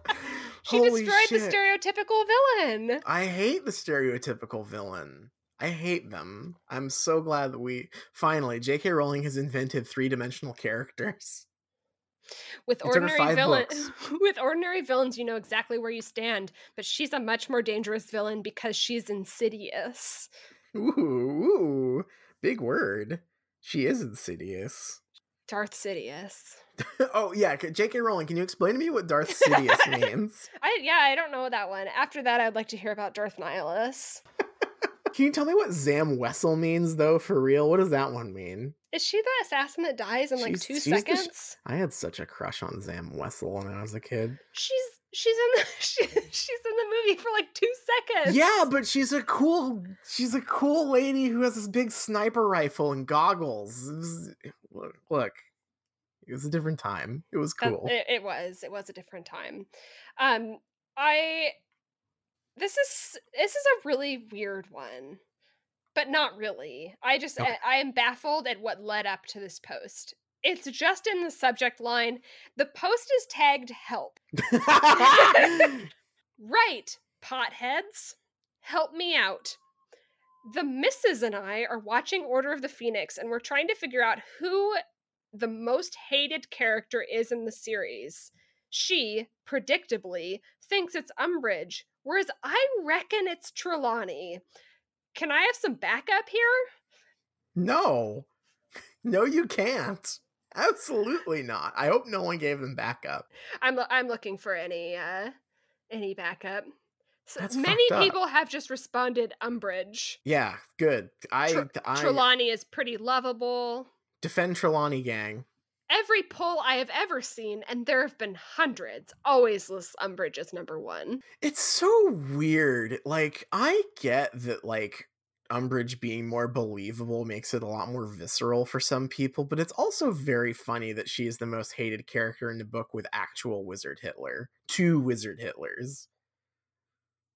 The book does have two wizard Hitlers, doesn't it? It sure does.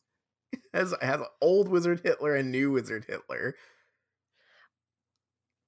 I think the OP just doesn't like Trelawney because of the movies. Huh. They say, okay, I get it, but you're meant to dislike Umbridge. Her character was designed to evoke hatred, but Trelawney is just vague, ambiguous, and completely devoid of character. And it's not like I don't like Emma Thompson either. I think her ability to realize complex characters is unrivaled, but I feel she lacked direction in this role. I don't hate Umbridge because I'm meant to. I dislike Trelawney because I'm meant to like her and don't. Anyone else agree? No one agreed. No. I don't think this person realized that Trelawney's in the movie for like two minutes, like about as much run as much screen time as Zam Wesell. Zam, ooh, Zam Wesell versus or or uh who do I like more, Zam Wesell or Professor Trelawney? Probably Professor Trelawney. She's cool. I like Trelawney a lot. Me too. Zam Wesell dies really quickly. Um, do you love uh, Logic and Reason?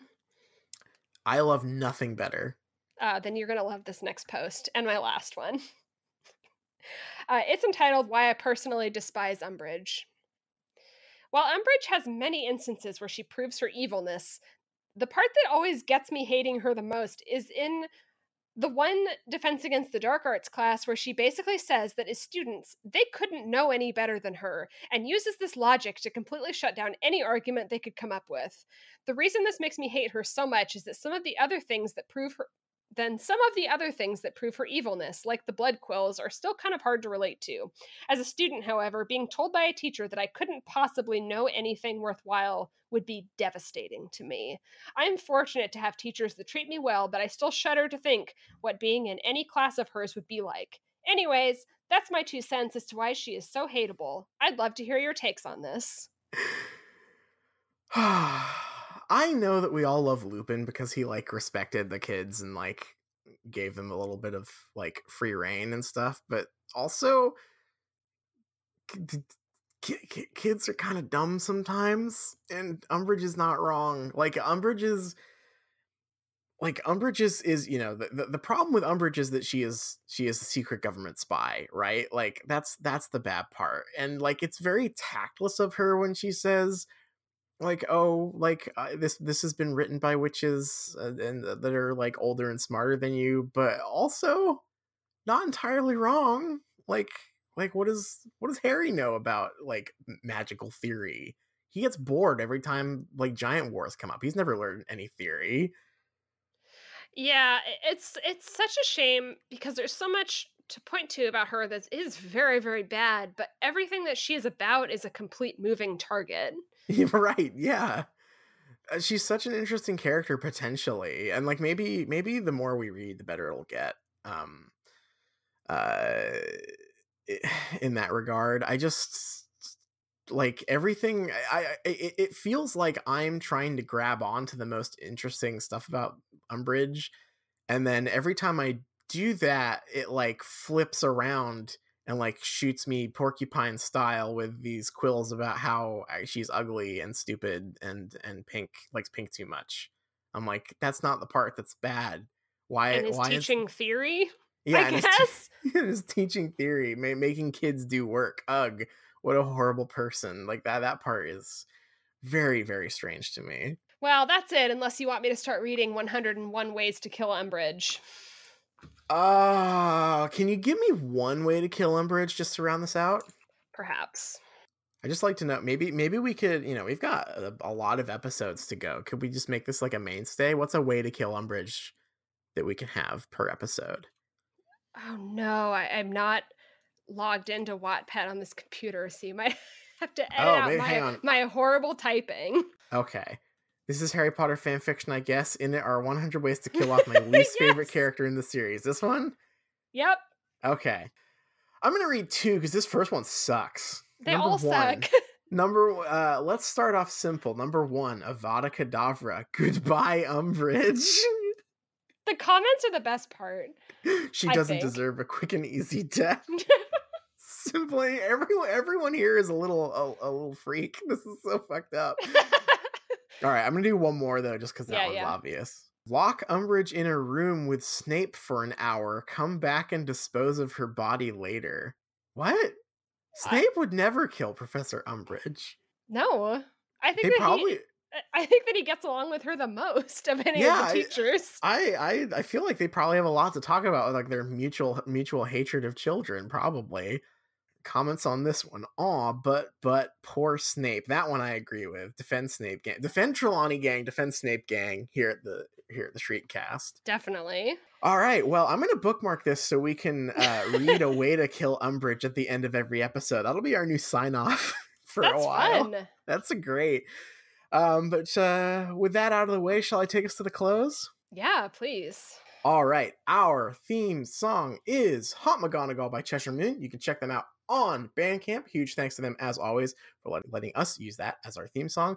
You can check us out on Patreon. We just hit the big 500, and we hope we can get to the next big number. I can't think of what the next funny number is. I guess we're past 420. It'll be like, 666, I think. oh yeah, that'll be a good one. We can get 666, then we can get, do some some real twisted, We twisted do shit. some real devil worshipping on this podcast. Yeah, fuck yeah. Uh, but we've got some good content. We just started reading Colleen Houck's Tiger's Curse, and that is such a delightful experience. You definitely want to hear us talk about that. So if you are not subscribed, give it a listen, check it out. We love everyone who is listening and subscribing. I was not sure where I was going with that sentence, but we do love all our listeners.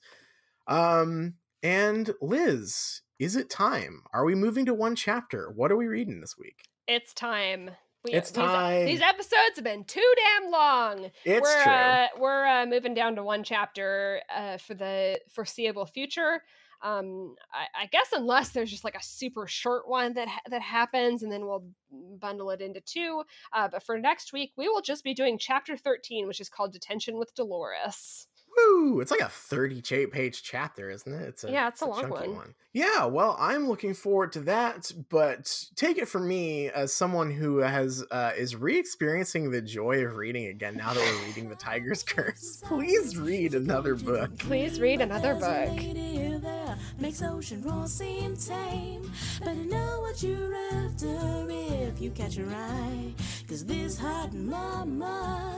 Is just a cat in disguise.